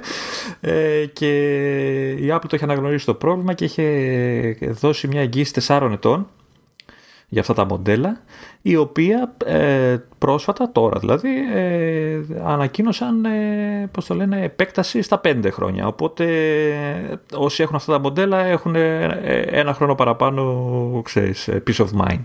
Ναι δηλαδή αυτός που, το, που αγόρασε πρώτη μέρα ξέρω εγώ μοντέλο του 16 καλύπτεται στην ουσία και το 2021 χοντρικά. Ε, αλλά από εκεί και πέρα μετράει για τα αντίστοιχα μοντέλα και το πότε το αγόρασε κάποιος. Γιατί Άρα είναι πέντε χρόνια από την ημερομηνία αγοράς του. Ναι, ναι, ναι. Και η Apple σου λέει, είναι, σου λέει ή από το λανσάρισμα του προϊόντος ή από την ημερομηνία αγοράς ε, όποιο διάστημα από τα δύο είναι μεγαλύτερο. Ναι, κλασική παπάτσα των εγγύσεων. Ναι. Όχι, αυτό είναι θετικό. Όχι, αυτό είναι... Θετικό, θετικό. Η παπάτσα θα ήταν οποιοδήποτε από τα δύο είναι μικρότερο. Τότε θα ήταν παπάτσα. αυτό ήταν άδικο. Τότε θα, ενώ αυτό προσπα... στην ουσία σου δίνει όσο μεγαλύτερο περιθώριο γίνεται ναι, σε ναι. αυτό το θέμα. Αυτό, αυτό. Πήγες να μου φας αυτό το link. Ναι, σου λέω έκλεισα το tab κατά λάθος. Έκλεισα τα άλλα δύο. Ε... Σε, σε λίγο θα μου πεις έκλεισα και την ηχογράφηση κατά λάθος. Δεν πάτησα ποτέ ρεκ, λέει. Ήταν άλλο κόκκινο ναι, κουμπί αυτό. Και τέτοια. Αλλά δεν έκανε πάνω. Στο...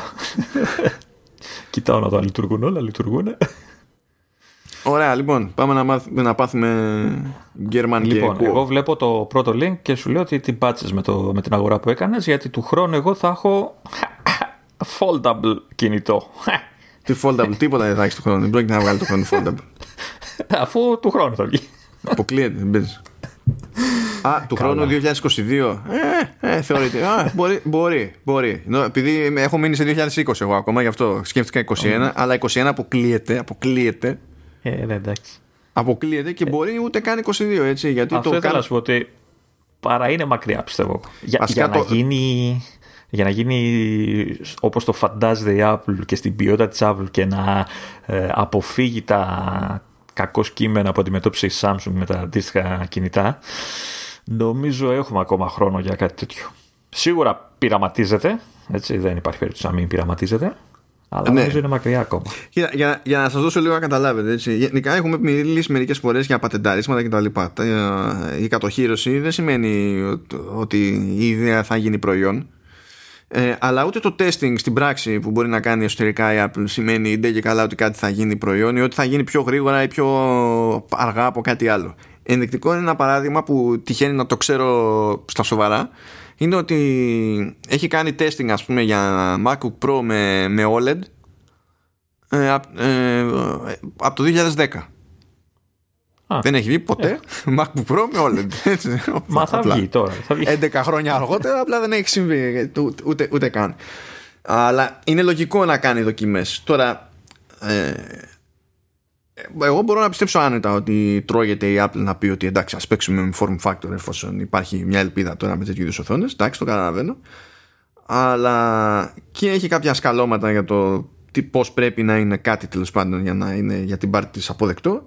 Αλλά έχει και το άλλο το θέμα η Apple ότι πουλάει πολλά τηλέφωνα. Αυτό σημαίνει ότι ό,τι και αν αποφασίσει να κάνει πρέπει να μπορεί να παραχθεί στους απαραίτητους αριθμού. Δεν είναι εύκολο αυτό. Δεν είναι αυτονόητο.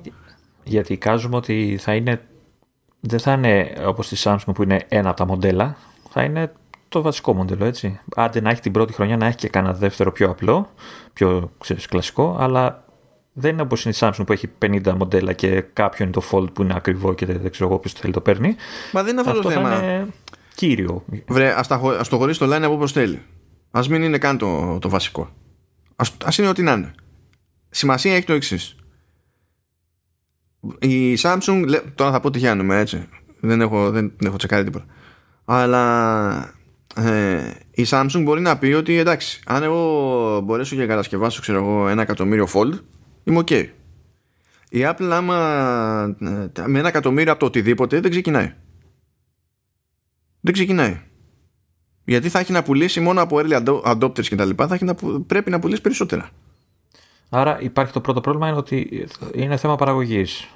Πέρα από την τεχνολογία και όλα αυτά που υποτίθεται θα λύνουμε κάποια στιγμή, ότι ε, εικάζω ότι μια τέτοια οθόνη δεν θα φτιάχνεται τόσο εύκολα όσο φτιάχνεται μια κλασική οθόνη. Έτσι. Και αντίστοιχα, χρόνο, ωραία την έφτιαξε την οθόνη, αντίστοιχα το ίδιο το, το τηλέφωνο. Γιατί το, ε, το ένα φέρνει το άλλο. Έτσι. Σου επηρεάζει mm. όλη την αλυσίδα της, της παραγωγής. Και η Apple πάντα ξεκινάει. Δηλαδή δεν είναι τυχαίο που η Apple δεν, πολλά πράγματα δεν τα κάνει πρώτη. Αλλά όταν έρθει η ώρα ναι, να τα κάνει υπάρχει διαφορά στην κατασκευή αλλά και το κάνει σε, σε ποσότητες.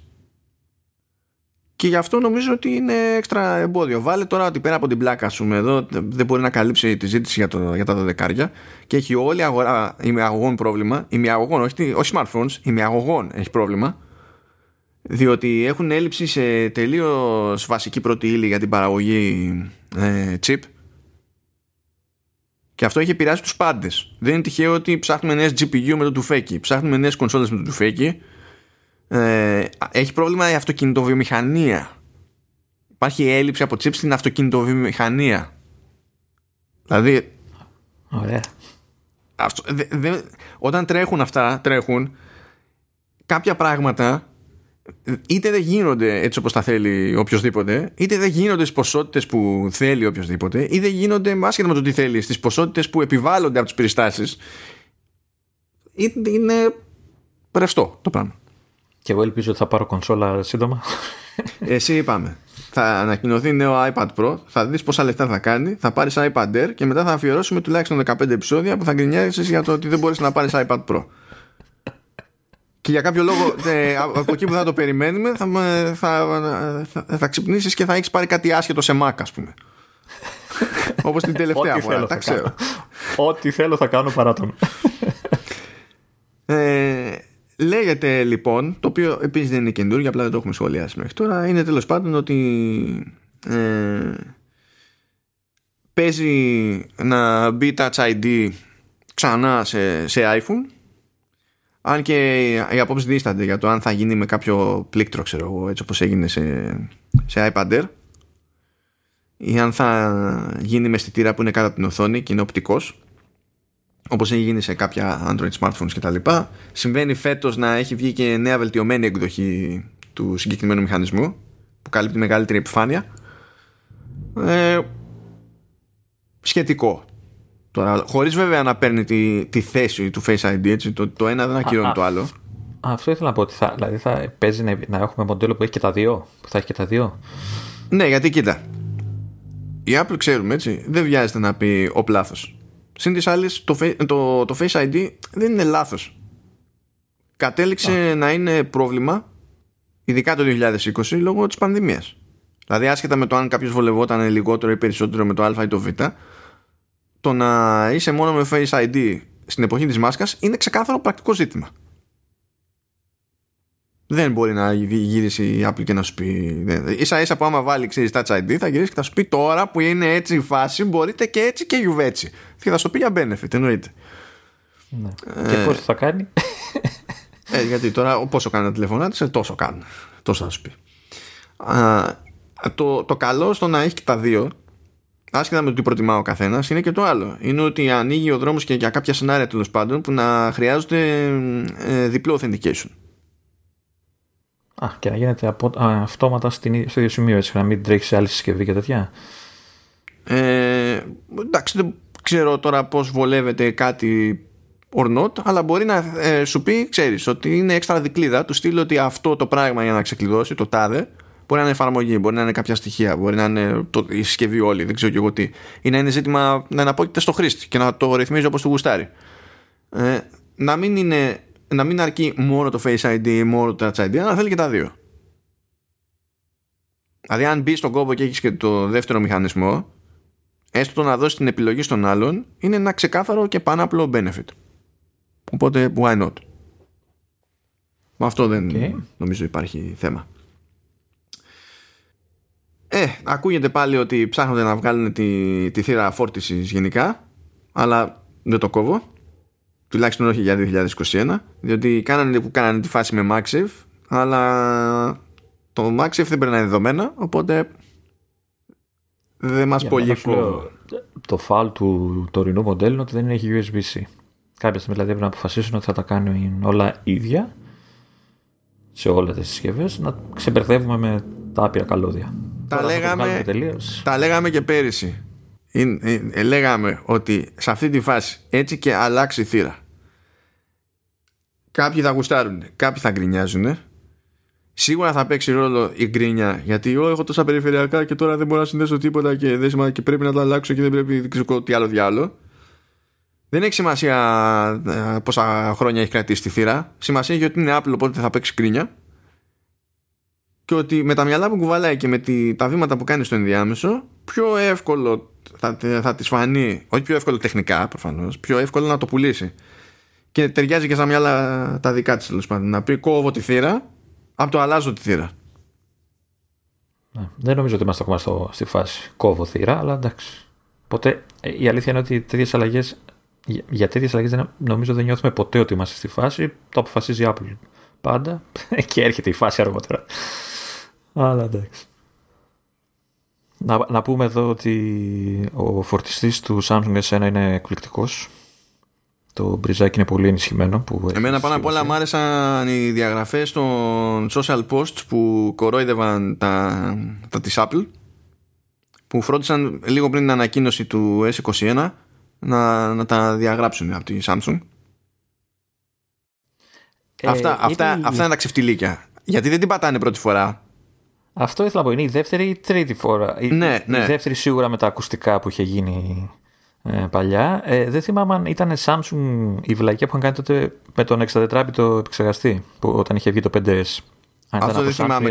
Ήταν... Σίγουρα είχαν κάνει καμπάνια για το, για το Notch και μετά γεμίσαμε παντού τρύπες, ξέρω εγώ και τέτοια. Που δεν, έχουμε, δεν έχουν Notch, εντάξει, στο, δεν έχουν εντάξει, πιο, Η αλήθεια είναι ότι είναι πιο μαζεμένο στα Samsung το, το αντίστοιχο Notch, η τρυπούλα αυτή που έχει τέλος πάντων είναι σίγουρα πιο οθόνη εκεί. Ξέρεις ότι αυτό είναι υπερψέμα μεταξύ έτσι. Αυτό ε. είναι εντύπωση. Είναι παιχνίδι του, του μυαλού το ότι είναι, δεν πιάνει τον ίδιο χώρο. Να σου πω γιατί. Γιατί προφανώς η τρύπα ίδια δεν πιάνει τον ίδιο χώρο. Αλλά κόβει. Πρέπει να δώσεις μήνυμου χώρο στην μπάρα του συστήματος πάνω. Για να καλύπτεις στην ουσία όλο το, το, το, το ύψος του, της κάμερας. Δεν, δεν ξέρω, δεν έχω δουλέψει. Απλά τα βλέπω ξεσοπτικά, ρε παιδί μου. Ότι Ναι, οπτικά- ε, λοιπόν, εκ των πραγμάτων, λοιπόν, με εξαίρεση το να δείχνεις κάποια φωτογραφία που δεν εμφανίζεται η μπάρα ξέρεις, με, τις, με τα notifications κτλ. Που εκεί πέρα εντάξει είναι καλύτερη φάση, ας το πούμε. Ε, πρέπει η, η μπάρα με τα notifications από πάνω του, του Android να πιάνει έτσι κι αλλιώς περισσότερο χώρο. Ο οποίος χώρος φυσικά κόβεται από όλο το υπόλοιπο. Α, δεν έχει σημασία. Ναι. Τέλος πάντων, Είπαμε και την κακία μας. Ναι. Σαν γνήσια fanboy. δεν, τη, δεν την ξεκίνησα. Ούτε καν που το σχολίασα στα, σε social media κτλ. Που, το, επίτηδες το έκανα επειδή το, το φθινόπωρο θα σκάσουν όλα να μου τα κάνουν τσουρέκια πάλι. Γιατί βγαίνουν συγκεκριμένοι, είναι συγκεκριμένοι αυτοί που μου σκάνε σε τέτοιες περιπτώσεις και μου πρίζουν τα σηκώτια. Θα αρχίσουν και τότε θα τους ρωτάω πού ήταν ε, όταν είχες σκάσει η Samsung πάλι. Θα τους ρωτάω. Και εικάζω, δεν ξέρω, δεν έχω δει, ε, ότι θα ακολουθήσουν και άλλοι σε αυτό το πράγμα, έτσι. Ναι, ναι, Προφανώς βολεύει τους πάντες αυτό το πράγμα. Η, η έλλειψη φορτιστής της συσκευασίας και ακουστικών. Ε; Ναι. Και νομίζω και ακουστικά δεν έχουν. Ναι. Ε, εντάξει, ε, εμένα με ενοχλεί το ότι δεν μαθαίνουν από τα λάθη. Δηλαδή, α, και να μου πεις ότι δεν ξέραν τι θα κάνουν, ναι, είναι δυνατόν. Δεν υπάρχει περίπτωση να μην ξέρανε. Έτσι, λίγους μήνες πριν τι θα έχει μέσα η συσκευασία. Α, για, του ναι, κινητού. ειδικά σε αυτή την περίπτωση εντάξει. Ήταν, ναι. Ε, Δηλαδή, παίξω- ε, δεν δεν μπορεί να είσαι τόσο χαζός. Μα δεν είναι Κάνε χαζί, το, ρε. κάνε. Δεν είναι χαζί. Σου λέει θα το εκμεταλλευτούμε τώρα που θα το παίξουμε καμπόση και μετά βαβά. Γιατί πάντα ο, πρω- ο πρώτος που τα ακούει είναι άλλος και δεν είμαστε εμείς. Θα γκρινιάξουν και σε εμάς. Γιατί πετυχαίνεις γκρινιά, εννοείται και για τη Samsung για αυτά, για αυτά τα θέματα τώρα. Αλλά ξέρεις ότι δεν είναι ίδιο level. Βλέπεις εσύ δεξιά και αριστερά να γράφονται, να χύνεται τόσο ψηφιακό μελάνι όσο γινόταν ε, στην ανακοίνωση το, των iPhone. Δεν, δεν ξέρω αν φταίει και το ότι ο κόσμος που γύρω μου είναι iPhoneάκιας, ξέρω εγώ. Τι να πω. Όχι, λέω γενικά στο web, ρε παιδί μου. Δηλαδή, ο σαματάς που έγινε όταν το είπε η Apple ήταν πολύ μεγαλύτερος. Ε, Ο, ο πιο μεγάλος σαματάς έγινε από site της προσκύμενας στη, στην Apple. Ε, που εκεί το περιμένεις κιόλας. Εντάξει. Εντάξει, δεν. ε, και ούτε από χαζομάρα, ούτε τίποτα. Σου λέει τώρα, που- τώρα θα το παίξουμε καμπόση, που μας συμφέρει, και μετά αβαβά.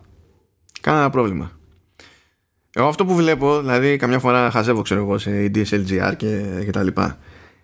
Σκάει η Apple, κρά από κάτω, σκάνε οι αντρο- οι Androidάδες και ρίχνουν καντήλια, καντήλια, καντήλια, καντήλια, καντήλια, καντήλια. Τους λένε οι άλλοι, τι έρχεστε ρε παιδιά, αφού δεν γουστάρετε iPhone, τι έρχεστε και μας τα πρίζετε εδώ πέρα. Ναι. Πρίξτε κανένας άλλου. Ανακοινώνει η Samsung, έτσι. Σκάνε μερικοί. ε, Εννοείται ότι δεν έχει 300 σελίδες από comments, έχει 3 ξέρω εγώ. Ε, σκάνε μερικοί, γκρινιάζουν για τη Samsung και κανένας δεν είναι, δεν είναι Apple fan. Δηλαδή και σε δύο περιπτώσεις ο μεγάλος αματά είναι από τους Androidάδες. Έρχονται σε ένα στα κάνουν τσουρέκια, είσαι πρόβατο. Εσύ δεν τους κάνεις ζημιά στο, στην ανάλογη περίπτωση, αλλά ταυτόχρονα πάλι σε φταίς. Γιατί άμα τους πεις μα και μου, ξέρω εγώ, η Apple, η Apple τους έδωσε άλοθη. Και οι άλλοι τι είναι, μοσχάρια, δεν μπορούν να διαλέξουν μόνοι τους. ναι. Τέλος πάντων, έλα. Α μαζέψουμε τα fanboy που έχουμε μέσα μας. Μα δεν είναι ζήτημα fanboys μου αυτό, είναι ότι κάνουμε, κάνουμε κολοτούμπες. Δηλαδή δεν έχω πρόβλημα να υπάρχει μια, μια διαφωνία. Αλλά ή, ή, ή διαφωνείς όντως ή είσαι καραγκιόζης. Ξέρω εγώ, δεν μπορεί να είναι τόσο δύσκολο για κάποιους να διαλέξουν αν θα είναι το ένα ή το άλλο. Και δεν μπορώ να καταλάβω πώς γίνεται να κερδίζει τόσο συχνά το σενά, η επιλογή είμαι καραγκιόζη. Anyway, μια και είπαμε για καραγκιόζηλίκια. Και θυμήθηκα τα δικά σου αυτά που έλεγα πριν για iPad Pro. Λοιπόν, Λεωνίδα, κοίταξε, άλλη θα γίνει. Λέγεται ότι θα σκάσει καινούριο iPad Pro, αλλά θα έχει mini LED. Όχι οθόνη mini LED, το κερατό σας. Mini LED στην οθόνη. Εντάξει. Στο μεγάλο το μοντέλο, 12,9 inches. Το οποίο είναι λογικό, διότι γενικά είναι ζόρι να το κάνεις αυτό σε λιγότερε. Όλα είναι πιο ζόρι να τα κάνεις σε λιγότερε inches. Ωραία. Οπότε ίσως να σκάσει το 13 πρώτα, ξέρω εγώ, αντί για το 11 κτλ. Υπάρχουν και κάποιες συζητήσεις για το τι μπορεί να σημαίνει αυτό για το ρόλο που έχει το 11 το iPad Pro, δεδομένου ότι τώρα είναι χοντρικά 11 και το iPad Air και μοιάζει τόσο πολύ και κάτι τέτοια ξέρεις ιστορίες. Μήπως πειράξει εκεί με το line-up κτλ. Αλλά να ξέρεις ότι όπως και να γίνει, τώρα θα το κάνει μόνο στι 13, θα το κάνει εδώ, όποτε και αν το κάνει, θα σκάσει αυτό το πράγμα και θα κάνει άπειρα λεφτά το οποίο φυσικά έτσι, προκύπτει και από το ότι το, το iPad Air μοιάζει ήδη πάρα πολύ στα τρέχοντα iPad Pro σε διάφορα σημεία. Και απόδοση και υποστήριξη pencil και υποστήριξη ε, smart keyboard και τα, ε, ε, και τα λοιπά okay. ε, αλλά ανέβηκε η τιμή. Αυτό είναι ξέρεις κάνουμε αέρα. Ναι. δεν έφτασε η τιμή του Pro οπότε σου φέραμε ξέρεις Pro features σε καλύτερη τιμή. Αλλά όχι στην τιμή που ήταν πριν. Ε, ένα κατσαρικάκι είναι πόσο πάει πάνω. Ναι γιατί έχουμε να σπρώξουμε τώρα προς τα πάνω. Αυτό θα έρθει θα δεις τιμή και μα είναι δυνατόν να το ανεβάζουν πάλι. Βασικά δεν θα δω τίποτα γιατί δεν νομίζω ότι θα με αφορά ή μάλλον δεν λέω τίποτα γιατί αν καταφέρω και κάνω αυτό καμιά κίνηση θα μου λες μετά Λέγεται επίσης ότι θα σκάσει θα ανανεωθεί το design στο απλό το, το iPad το φθηνό. Mm. ώστε να μοιάζει περισσότερο με το σουλούπι του του Air. Του Air του 2019 υποτίθεται. Ε, και λέγονται για κάποια πράγματα έτσι αλλά δεν φαίνεται να υπάρχει consensus για το προς τα που πάει το πράγμα. Για, για iPad mini. Άλλοι λένε ότι μπορεί να αλλάξει και εκεί το design άλλοι λένε όχι. Δεν, δεν υπάρχει κάτι πολύ έτσι, δυνατό σαν, σαν φάση. Τώρα από, από German έτσι η αλήθεια είναι ότι δεν έδωσε πολύ πόνο με τα, με τα τηλέφωνα ο German έτσι. Αλλά ο Κούο προσπάθησε να πει δύο πράγματα παραπάνω. Και για το 2022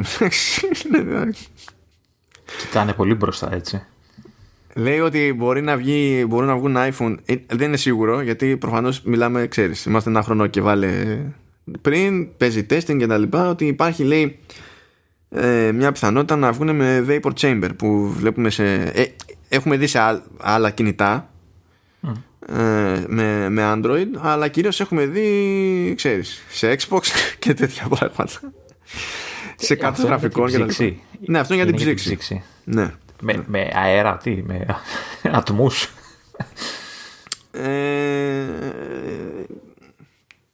Τέλος πάντων, αυτό είναι ένας κλειστός μηχανισμός τέλος πάντων που έχει λίγο υγρό το οποίο ναι. καθώς ζεσταίνεται αυτό δεν, δεν κυκλοφορεί μέσα στο σύστημα αλλά καθώς ζεσταίνεται ρε παιδί μου μέσα στην ψύκτρα ατμοποιείται και μεταφέρει τη θερμοκρασία σε άλλο σημείο και αυτή μεταφέρεται πάλι παθητικά κτλ. Μετά ξανά υγροποιείται επειδή πέφτει η θερμοκρασία του, του άτομου και κάνει κύκλο ρε παιδί μου αυτό το πράγμα. Είναι κάπως έτσι.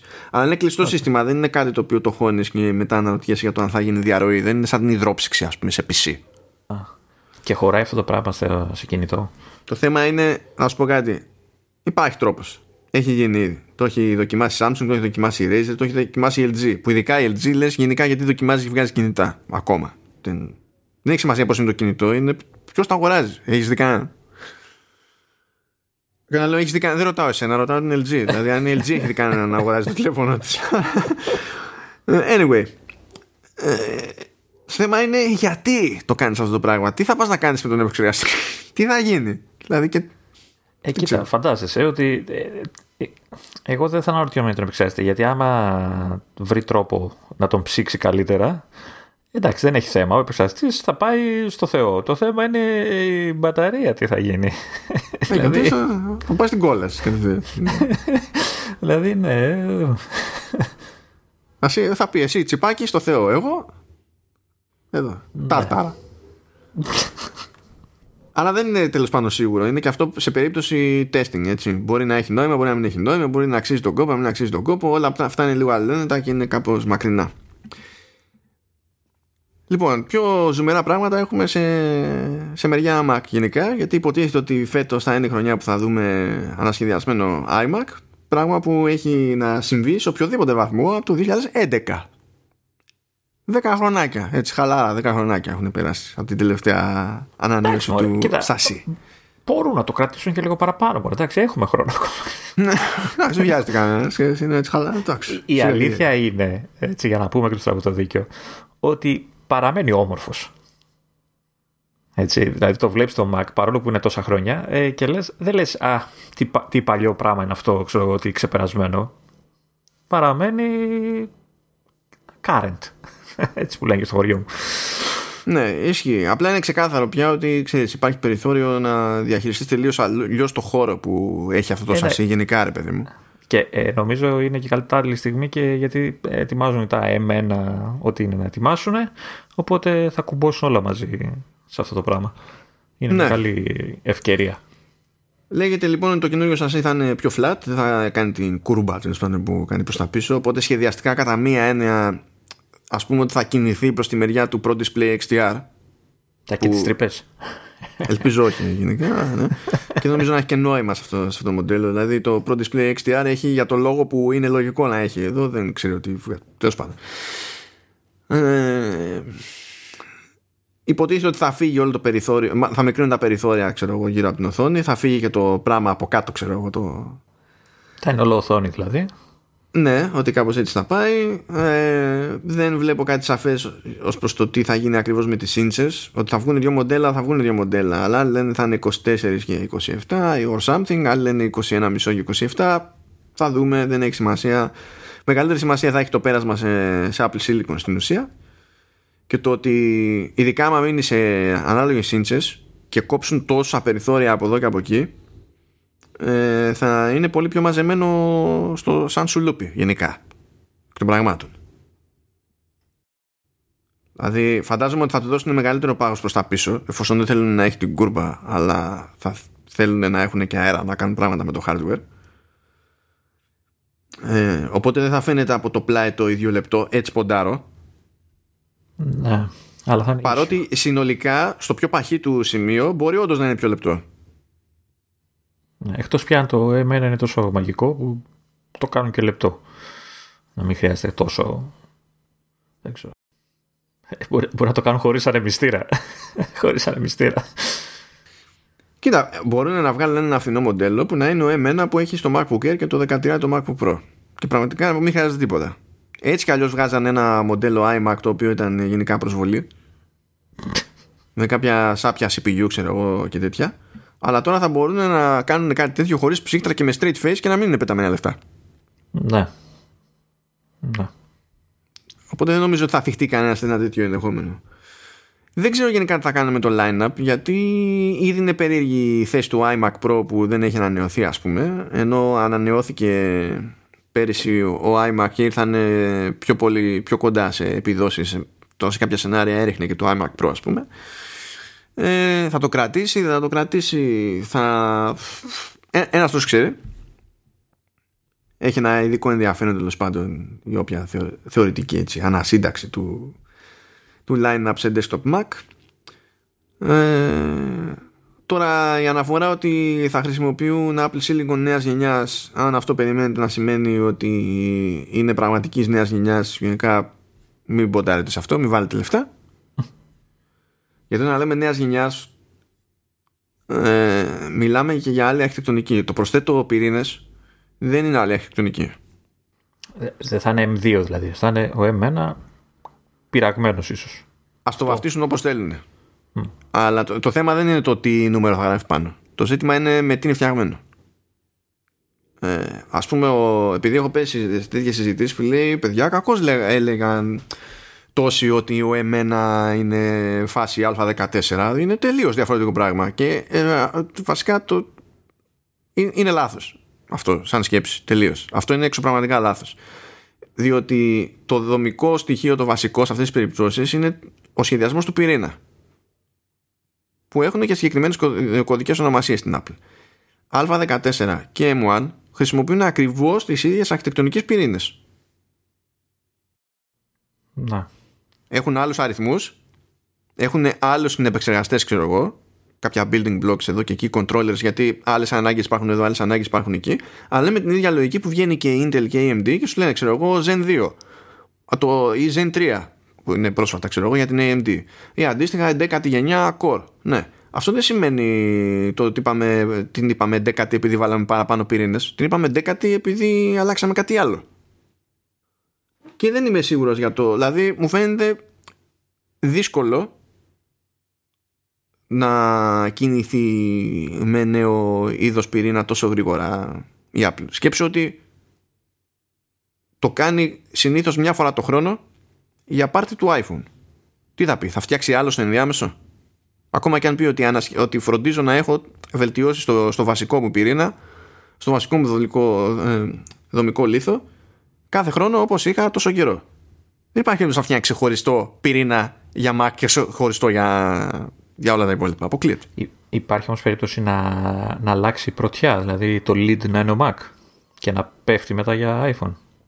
Αυτό κοίτα, αυτό έχει να κάνει με το marketing αλλά και με, ε, και με timing κυκλοφορίας. Γιατί πρέπει να συνδυάσεις το ένα με το άλλο. Αυτό γίνεται.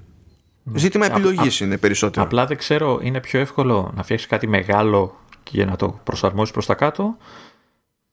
Λογικά αυτό δεν είναι πιο εύκολο από το αντίθετο. Ε, να φτιάξει έναν επεξεργαστή που θα είναι για desktop και θα είναι ό,τι θα είναι και μετά θα τον προσαρμόζεις ανάλογα σε ποια συσκευή το βάζεις. Ω συνήθως το ανάποδο είναι πιο εύκολο. Το αντίθετο είναι πιο εύκολο. Okay. Και επειδή το σημαντικότερο προϊόν είναι έτσι κι αλλιώς το iPhone, δεν υπάρχει περίπτωση να ξεκινήσει από την ανάποδη και να κάνεις να παιδεύεται με το σχεδιασμό του iPhone. Γιατί να το κάνεις; Τι θα κερδίσεις; Και έχει αέρα δηλαδή, απλά να χώνει πράγματα, διότι το, ο M1 ως chip, ως επιφάνεια είναι μικρό για τα δεδομένα του desktop. Άσε τις επιδόσεις. Είναι μικρό, δεν πια... σαν chip, είναι μικρό. Ναι, είναι στα 5, δεν είναι τώρα, νανόμετρα. Όχι, άστα νανόμετρα. Σου λέω όσα και αν που προφανώς παίζουν ρόλο στο πόσο χώρο πιάνει τα 5 νανόμετρα. Οκ, okay. απλά ε, υπάρχουν πολύ, πολύ, πολύ, πολύ μεγαλύτερων διαστάσεων chips τα οποία κατασκευάζονται σε κλίμακα και τα λοιπά. Αυτό σημαίνει ότι δεν, υπα... δεν είναι ότι α, βγήκε ο εμένα και εντάξει τι να χωρέσει άντε να βάλει άλλους δυο πυρήνες. Έχει αέρα να κάνει κουφά πράγματα. Αλλά αυτό δεν σημαίνει ότι μπορεί να γεννάει ένα σχεδιασμένο πυρήνα ε, για κάθε και λίγο για διαφορετικό προϊόν. Δεν παίζει αυτό το πράγμα. Δεν παίζει. Δεν το, το έχουν κάνει δεκαετίες και δεκαετίες ούτε αυτοί ούτε πάλι. Δεν λειτουργεί έτσι το πράγμα. Να. Τουλάχιστον όμως ε, από ό,τι καταλαβαίνω αυτό που φτιάχνουν είναι αρκετά ευέλικτο ώστε να μπορεί να πηγαίνει παντού, έτσι. Ναι, ναι. Αυτό έχει να κάνει με, το, με τη γενικότερη φιλοσοφία του design. Δηλαδή, είναι άλλο το σχεδιάζω κάτι για επίδοση και μετά του κόβω πράγματα και άλλο το σχεδιάζω κάτι για απόδοση που είναι διαφορετικό πράγμα ε, και μετά του, του δίνω αέρα να αναπνεύσει περισσότερο. Ε, θα δούμε τώρα τέλος πάντων πώς θα πάει αυτό το, το redesign, αλλά είναι ένα καλό βήμα διότι εντάξει, ο iMac είναι και σύμβολο έτσι. Μπορεί να μην είναι το δημοφιλέστερο μοντέλο. Γιατί γενικά οι περισσότεροι που αγοράζουν MacBook, όπως και οι περισσότεροι που αγοράζουν PC, αγοράζουν laptop. Έτσι. Ε, μάλλον οι περισσότεροι που αγοράζουν Mac, όχι MacBook που είπα. Νομίζω είναι αυτό που είπες σύμβολο, σήμα κατά τεθέν. Ναι, ναι.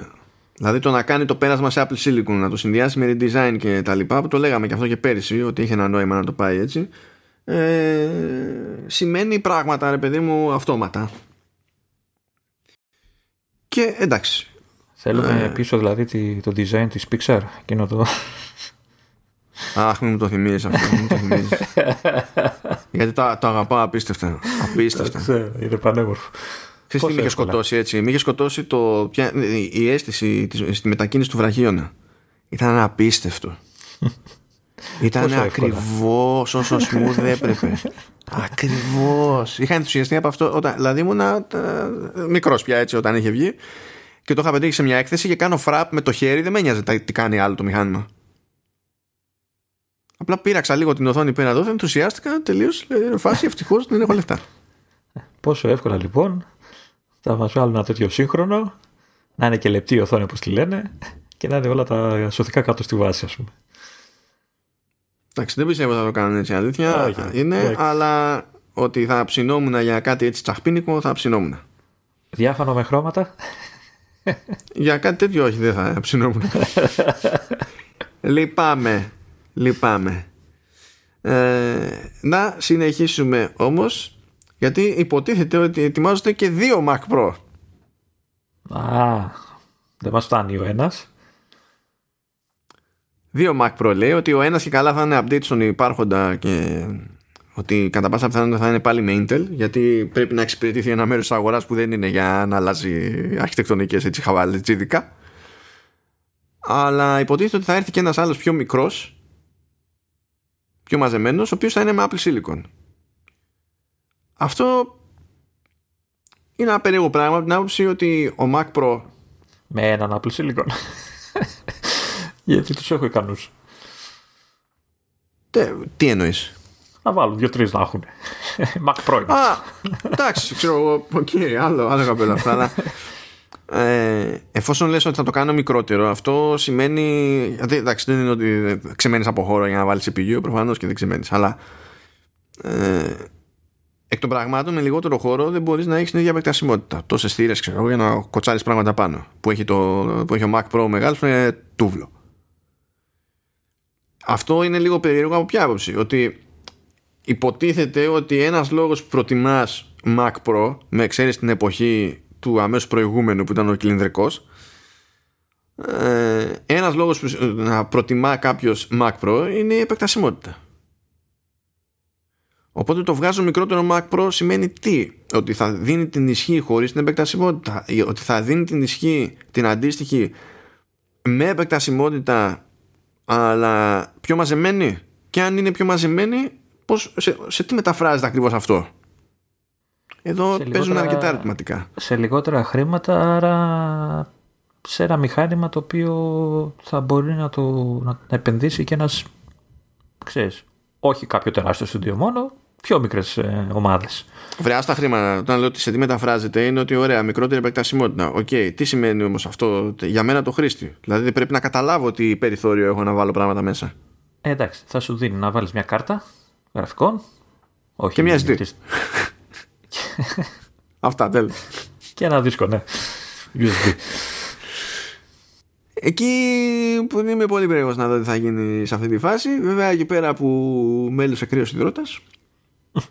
ήταν που λέει ότι μετά από πάρα πολύ σχετικό κρά παίζει να βγάλει και άλλο monitor φθηνότερο, να μην έχει μόνο Pro Display XDR. Για όλους τους άλλους ανθρώπους είναι πιο φυσιολογική.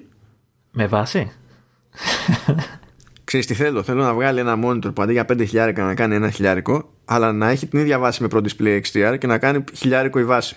Εκεί θέλω να δω το ίντερνετ να, να, να αυτοπυρπολείται, να πεθαίνουν όλοι. Και να μην έχει συσκευασία το, να μην έχει τη συσκευασία το καλώδιο ρεύματος.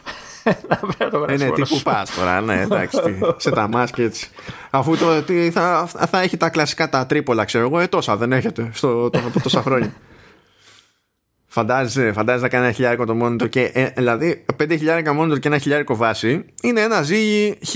Αλλά ένα oh, χιλιάρικο ναι. monitor και ένα χιλιάρικο βάση. Θα... Μην είναι και πιο ακριβή η βάση. θα τρελαθεί, θα τρελαθεί κόσμος. Αλλά ναι, προφανώς θα είναι κάτι που δεν θα έχει ξέρω εγώ τόσες ζώνες, δεν θα ασχολείται λογικά με mini LED or whatever, δεν θα έχει τέτοια φωτεινότητα για να σου λέει εκεί πέρα για HDR και ιστορίες. Ε, είναι τα προφανή κοψίματα στις περιπτώσεις. ή μπορεί να σου λέει ότι έχει HDR αλλά να είναι ψέμα όπως γίνεται στα περισσότερα monitor για PC ε, και τα λοιπά και τα... αλλά τέλος πάντων να υπάρχει μια επιλογή για κατά τα άλλα καλή εικόνα διότι αυτή τη στιγμή η μοναδική εναλλακτική που έχεις αν θες monitor της Apple ό,τι σημαίνει αυτό τέλος πάντων άσε να με το ψηφιάσει την οθόνη αλλά που να συμπεριφέρεται έτσι όπως θες να συμπεριφέρεται για τα δεδομένα του Mac και δεν παίρνεις Pro Display XDR Πρέπει να αγοράσεις iMac. Αυτό είναι. Δεν υπάρχει κάτι άλλο.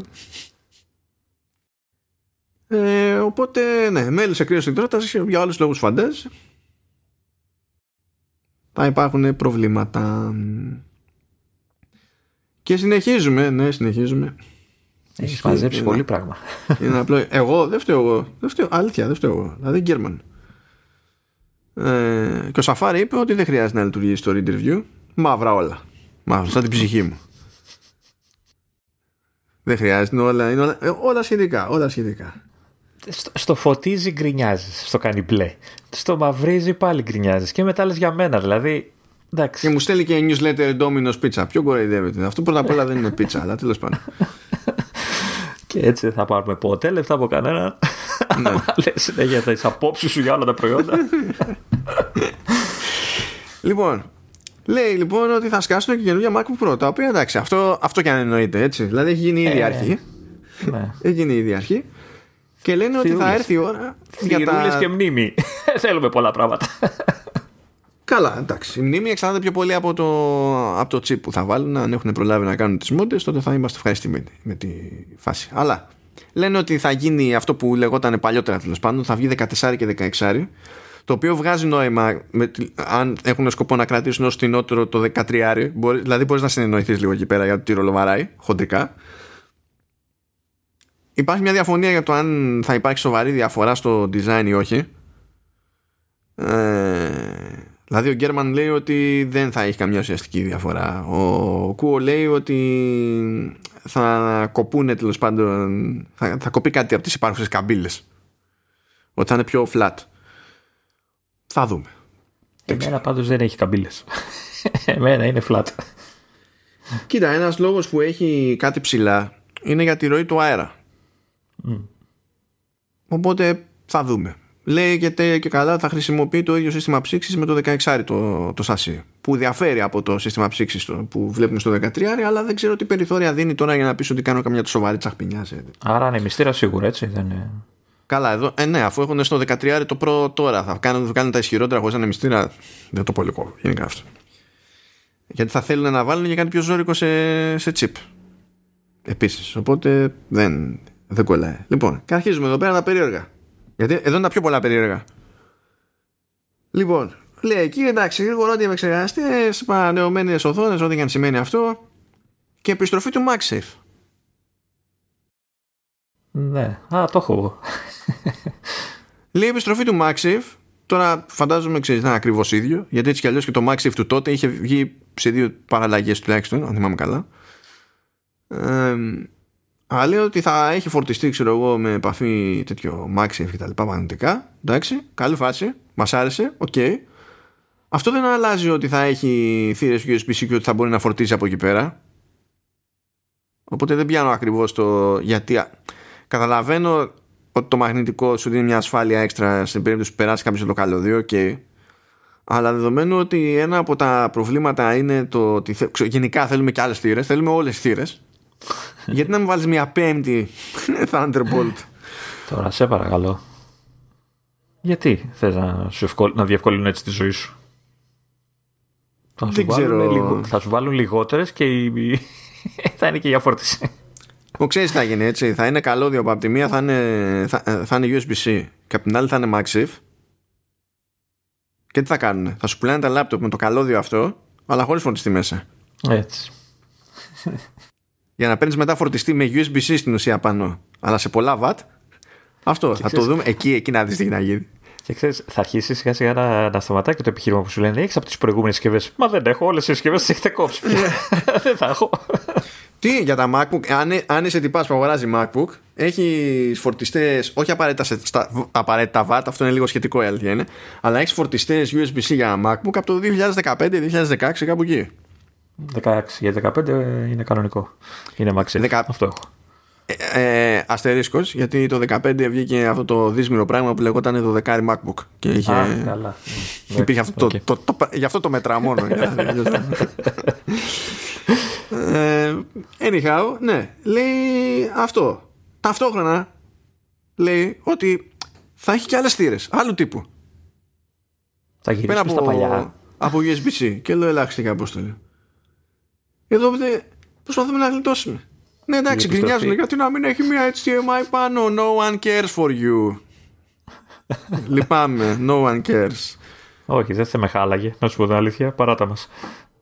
Ευκολία. Τι ευκολία, ρε. Ε, πες μου, πες μου. Θα, ε, φυτρώνει μία με HDMI στο MacBook σου. Πες μου τι, τι θα πας να την κάνεις αυτή τη στιγμή. το MacBook μου HDMI και με έχει βολέψει αρκετές τι φορές. Τι την κάνεις Με έχει βολέψει. Καταρχάς συνδέω το μονιτοράκι μου χωρίς να χρειάζεται να πάρω ειδικό καλώδιο. και πολλές φορές χρειάζεται να το συνδέσω και στην τηλεόραση για να κάνω το ό,τι θέλω να κάνω. Οπότε Ωραία, παράτα το, μας. Το, το βάζω monitor και η πρώτη μου σκέψη είναι σύνδεση HDMI από PC σε monitor δεν είναι η προβλεπές σκέψη γενικότερα. Α το ξεκινήσουμε κάπου Κοίτα, Η αλήθεια είναι ότι στο συγκεκριμένο λάπτοπ που έχω ε, το πάω από DisplayPort. Το παλιό βέβαια, το Thunderbolt 2. Ε, αλλά έχω και HDMI. Γιατί, τι σε χαλάει εσένα.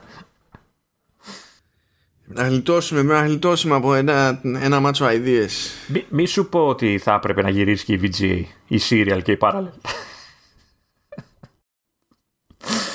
Λεωνίδα, στερούλες ήταν αυτές. Ήταν Λεωνίδα ωραίες, ήταν είπαμε ότι παίζει πιάνα, πιανίστα, αλλά δεν είμαι και φυτό. Έτσι, δηλαδή εξακολουθώ και καταλαβαίνω ότι μου λες μαλακίες. δε. Μα ήταν θύρες, ρε παιδί μου, μπαμπάτσικες έτσι. Τι χόρτενες αυτές τις θύρες. Κλείδωνα Τις κιόλας. χόρτενες. Είχαν εκείνα τα σειρματάκια που. οι βιδούλες. Έτσι, έτσι. Γιατί λες να έχω MagSafe, αλλά να έχω και ένα βιδωμένο βίσμα. ώστε να, Έτσι. άμα περάσει κάποιος και πατήσει το MagSafe, να μην φύγει το μηχάνημα, αλλά άμα περάσει και στην παράλληλη τη Συριακή, να πεθάνουμε όλοι. Εν τω μεταξύ είμαι τόσο νέος που θυμάμαι την αλλαγή από Parallel σε. Τι ήταν, η USB πρέπει να ήταν. Ε, γιατί είχα εκτυπωτή και είχα μείνει με πρόβλημα, με πρόβλημα, δεν ήξερα πού να το συνδέσω. Καλά, εδώ τη θυμάμαι, τη θυμάμαι εγώ. Ε. Εντάξει, εννοείται αυτό το πράγμα. Χώρια βέβαια ότι εκεί που την είχα ξεχάσει, χρειάστηκε να πάω στρατό. Οπότε τα ξαναθυμήθηκα όλα αναγκαστικά. ήμουνα έντρομος, ήμουνα. λέω, Θες να πεις για τον εξοπλισμό του στρατού. Θέλω να πω ότι γενικά είναι το PC που με βάζεις να έχω μπροστά μου για να κάνω τη δουλειά σου. Ε, δεν έχει αρκετή μνήμη buffer ω- ε, ώστε να την παλεύει με την ταχύτητα που πληκτρολογώ. Έχουμε κάποια θέματα βασικά. Λαγκάρι στη πληκτρολόγηση. Ρε, ε, λα- Γέμιζα στην, ε, ε, σε, δηλαδή έπιανα το όριο χαρακτήρων στην buffer και άρχισε με κάθε πάτημα να σφυράει και τότε έπρεπε απλά να σταματήσω και περίμενα να εμφανιστούν οι προηγούμενοι χαρακτήρες στο monitor και μετά να συνεχίσω. Λάμε έβριζα ό,τι υπήρχε. ό,τι, ό,τι υπήρχε. Είχα τρελαθεί για το, το, το ζούσα αυτό το πράγμα. Δεν μπορούσα να το συλλάβω. Τέλος πάντων, ναι. Ε, γενικά, ε, Αλήθεια, τι θύρες. Είναι λογικότερο να βάλει. Που και αυτό Κάρτα παράλογο SD. είναι. Κάρτα Να SD. βάλει SD, ρε φίλο. Ωραία. Ξέρεις ποιο είναι το πρόβλημα με τις SD. Είναι ότι κάθε τόσο βγαίνουν νέες εκδόσεις SD που για να δουλέψουν με νεότερες κάρτες στις καινούργιες ταχύτητες που υποστηρίζουν, χρειάζονται διαφορετικά card readers. Και εσύ είσαι παντρεμένος με το προηγούμενο. Και ποτέ, ποτέ δεν θυμάμαι καμία περίπτωση να ήταν τόσο up to date σύστημα που είχα με, ε, με θύρα SD, ώστε ακόμα και όταν ήταν φρέσκο, ξέρω εγώ, να είχε ε, και γαμώ τα card readers τέλος πάντων ενσωματωμένα. Ναι, αλλά. Οκ. Βολεύει. Ναι, βολεύει γιατί δεν δεν χρειάζεται κάτι άλλο να το βάλεις καταλαβαίνω. πάνω. Απλά Ε, Δεν καταλαβαίνω γιατί γκρινιάζεις όταν σου δίνουν κάτι παραπάνω. φίλε, παραπάνω μου κόβουν από PCI lanes που μπορούσαν να γίνουν περισσότερες Thunderbolt. Μπορεί να μην στο κόψουν. Να, ε, δεν ξέρω. Δεν λειτουργεί έτσι η πραγματικότητα. Καλά, δεν νομίζω ότι θα γυρίσω σε, σε θύρες έτσι τώρα. Δεν- πολύ κουλό μου- μου φαίνεται. δηλαδή, Εκτός αν ε, φτιάξουν τίποτα καινούριε. κάτι καινούριο τελείως. είμαστε στη, είμαστε στη φάση που ε, είναι κλασικό παράπονο ότι δεν βρει- στην ουσία δεν έχουμε USB-C hubs που να σου δίνει το περιθώριο να προσθέτεις θύρες USB-C στο σύστημα. Κάτι που αρχίζει να αλλάζει τώρα αυτό το πράγμα. Και είναι η χρονιά που θα διαλέξει η Apple να πει Α, εφόσον παραπονιέστε γι' αυτό, αντί να σας βάλω περισσότερες USB-C, θα σας βάλω κάτι άλλες. Ε, μπορεί να έχεις την αποθήκη ρε ξεχασμένες τώρα, σταμάτησε. Δεν ξέρω. Και, αν- και αυ- κατά τα άλλα, για να κλάψω ακόμη περισσότερο, Αυτό ήθελα να Αυτό περιμένω να ακούσω. ε, λέει ότι γίνεται testing. Είναι σχετικό το ποια θα είναι η κατάληξη. Αν και ξέρω ποια θα είναι η κατάληξη, αυτή που δεν θέλω. Ε, που την καταλαβαίνω περισσότερο από το άλλο το πράγμα εδώ με τις θύρες. Κάνουν testing σε σασί χωρίς touch bar και με touch bar. Ε, αυτό δεν σημαίνει όμως κάτι. Αυτό μπορεί να απλά να βγάλουν μοντέλα έτσι κι αλλιώς. Όπως κάνουν και τώρα. Ναι, αλλά το φθηνό που δεν είχε, Μμ. πλέον ακόμα γι' αυτό έχει. Να βγάλουν ακριβότερο σε έκδοση με και χωρίς, δεν ξέρω πόσο λογικό μου ακούγεται, αλλά τέλος πάντων. Ε, κοίτα, Κοίτα. Μπορεί να το επιλέγει κάποιος που δεν τον βολεύει, που δεν τη χρειάζεται touch bar, ξέρω εγώ. Ένας, ναι, ένας, επειδή, ε, επειδή πάντα ένας το κάνει αυτά η προγραμματιστής Apple. θέλει physical. Ναι, εντάξει. ναι, ναι. Στα- Σταματά, σταματά. Λοιπόν, λοιπόν να, ε, εγώ δηλώνω φίλος, έτσι. Ταυτόχρονα βέβαια, η Apple από τότε που την έχει βγάλει τη, την μπάρα, δεν έχει κάνει σχεδόν τίποτα για να τη στηρίξει. Πράγμα που φυσικά σημαίνει ότι και οι developers βλέπουν την Apple και σου λέει εγώ γιατί να κάνω τον κόπο. Και έχω, έχω δει εφαρμογές να βγαίνουν νέες του εκδόσεις, ας πούμε, και από εκεί που υποστήριζαν touch bar να σταματάνε να υποστηρίζουν touch bar. Καταλαβαίνω την πλευρά των developers σε αυτό το θέμα. Δεν γίνεται η, η Apple να μην ασχολείται. Δηλαδή, ε, την αγνοεί το touch bar επιδεικτικά πλέον η Apple. Που γι' αυτό φαντάζομαι ότι δεν είναι τυχαίο και θεωρώ αυτονόητο ότι θα κοπεί το touch bar. Αλλά έτσι όπως τα έχει κάνει βγα, βγάζει νόημα. Παρότι τέλος πάντων εγώ είμαι φίλος δεν είναι άλλαξη ζωή μου περίπτωση αλλά τη χρησιμοποιώ και, και δεν έχω προβλήματα που ορκίζονται ότι οι άλλοι έχουν κάτι και λίγο. Δηλαδή πατάνε εγώ, πράγματα κατά λάθος. Εγώ να σου πω αλήθεια, αν λυθεί αυτό που είπες τώρα, ε, θα προτιμούσα να δω την Touch Bar κάτω από το πληκτρολόγιο. Να είναι πιο κοντά στα, ξέρεις, στο χρήστη. Αλλά με τρόπο ώστε να μην, ξέρεις, όπως ακουμπάς τα χέρια σου, να μην ε, πατιούνται πράγματα. Μάλλον εγώ με Touch Bar έχω το ανάποδο πρόβλημα. Δεν ξέρω, ε, δε, δεν χρησιμοποιώ, έτσι δεν έχω μηχάνημα με touchbar, αλλά έτσι όπως την έχω στη, στο μυαλό μου που είναι στη φάση που είναι τα function keys, στο, στο σημείο που είναι τα function keys, ε, σκέφτομαι πως ξέρω εγώ δουλεύω pages και γράφω. Όταν θέλω να χρησιμοποιήσω κάτι που εμφανίζεται στο touchbar θα πρέπει να ξέρεις, στρέψω το βλέμμα μου στο touchbar να το βρω ναι, αυτό το οποίο είναι, είναι μακριά ξέρεις, σε εισαγωγικά. Καλά, μακριά δεν είναι, αλλά τέλος πάντων. Ε, ναι. Σε εισαγωγικά. Δηλαδή δεν είναι κάτι που όπως γράφω είναι μπροστά μου ε, δηλαδή, αν την κάτω μεριά του πληκτρολογίου με κάποιο τρόπο μαγικό να μην πατιέται ε, τυχαία, νομίζω, δεν είμαι σίγουρος, ε, θα ήταν πιο βολικό. Κοίτα, το ζήτημα με Touch Bar ήταν ότι εφόσον είχε χρησιμοποιηθεί ανθρώπινα από developers και την Apple και τα λοιπά, θα είχες επιλογές που έτσι κι αλλιώς δεν θα υπήρχε περίπτωση να έχεις ως πληκτρα Έτσι. Οπότε σε αυτή την περίπτωση δεν είναι ότι κάτι το έκανες πριν πιο γρήγορα και τώρα έτσι το κάνεις πιο αργά. Είναι ότι κάτι πριν δεν γινόταν με function, με function key. Εκτός αν είχε δικό του keyboard shortcut που αυτό θα εξακολουθεί και θα λειτουργεί έτσι κι αλλιώς. Ε, ενώ τώρα μπορείς να το έχεις. Ε, με, με touch bar. Έτσι. Ε, αλλά αυτό που ακούω σταθερά, καλά, είχαν σκάλαμα με το escape, αυτό το έχουν αλλάξει πλέον. Έχουν physical escape εδώ και κάμποσο, ξέρω εγώ, σε MacBook Pro, παρότι και έχουν κρατήσει την μπάρα κατά τα άλλα το και καλά πατάνε πράγματα κατά λάθος. Εγώ πρώτα απ' όλα έχω το ανάποδο πρόβλημα. Πατάω κάτι συνειδητά, βλέπω στο touch bar το UI ότι με έχει καταλάβει, έχει αλλάξει το χρώμα του button ακριβώς επειδή κατάλαβε ότι έπαιξε touch event. Το κατάλαβε. Ε, και είναι σαν να μην το πάτησα. Και πρέπει να το ξαναπατήσω. Πώς κάποιος με αυτό που ζω εγώ εδώ πέρα πατάει συνέχεια πράγματα κατά λάθος σε touch bar, δεν ξέρω πώς γίνεται. Ναι, είναι. Δεν ξέρω. Ε, η, η αλήθεια είναι ότι έχουμε πειραία. Θα ήθελα να, να περάσω μερικά φεγγάρια με ένα τέτοιο μηχάνημα για να σου πω αν όντως μπορεί να συμβεί κάτι τέτοιο. Yeah, εγώ φαντάζομαι ότι έχει να κάνει περισσότερο με το πώς έχει συνηθίσει ο άλλος πάντα να βάζει τα χέρια του στο πληκτρολόγιο, ξέρω εγώ. Να. Ότι πιο πολύ θα παίζει αυτό το, το, το πράγμα ρόλο. Αλλά ε, ένας άλλος λόγος που βγάζει νόημα να εξαφανιστεί το touch bar πάλι έχει να κάνει με την Apple είναι ότι δεν το έχει βάλει πουθενά άλλο. Δηλαδή, αν θέλεις touch bar σε Mac, πρέπει να πάρεις MacBook. Ναι, κάποια στιγμή λέγανε ότι θα σκάσει εξωτερικό πληκτρολόγιο. Ναι, δεν. Το οποίο καταλαβαίνω ναι. ότι επίσης είναι πρόβλημα γιατί καταλαβαίνεις, θα βγαίνει 500 ευρώ, ξέρω εγώ, το πληκτρολόγιο. Ναι. Έτσι.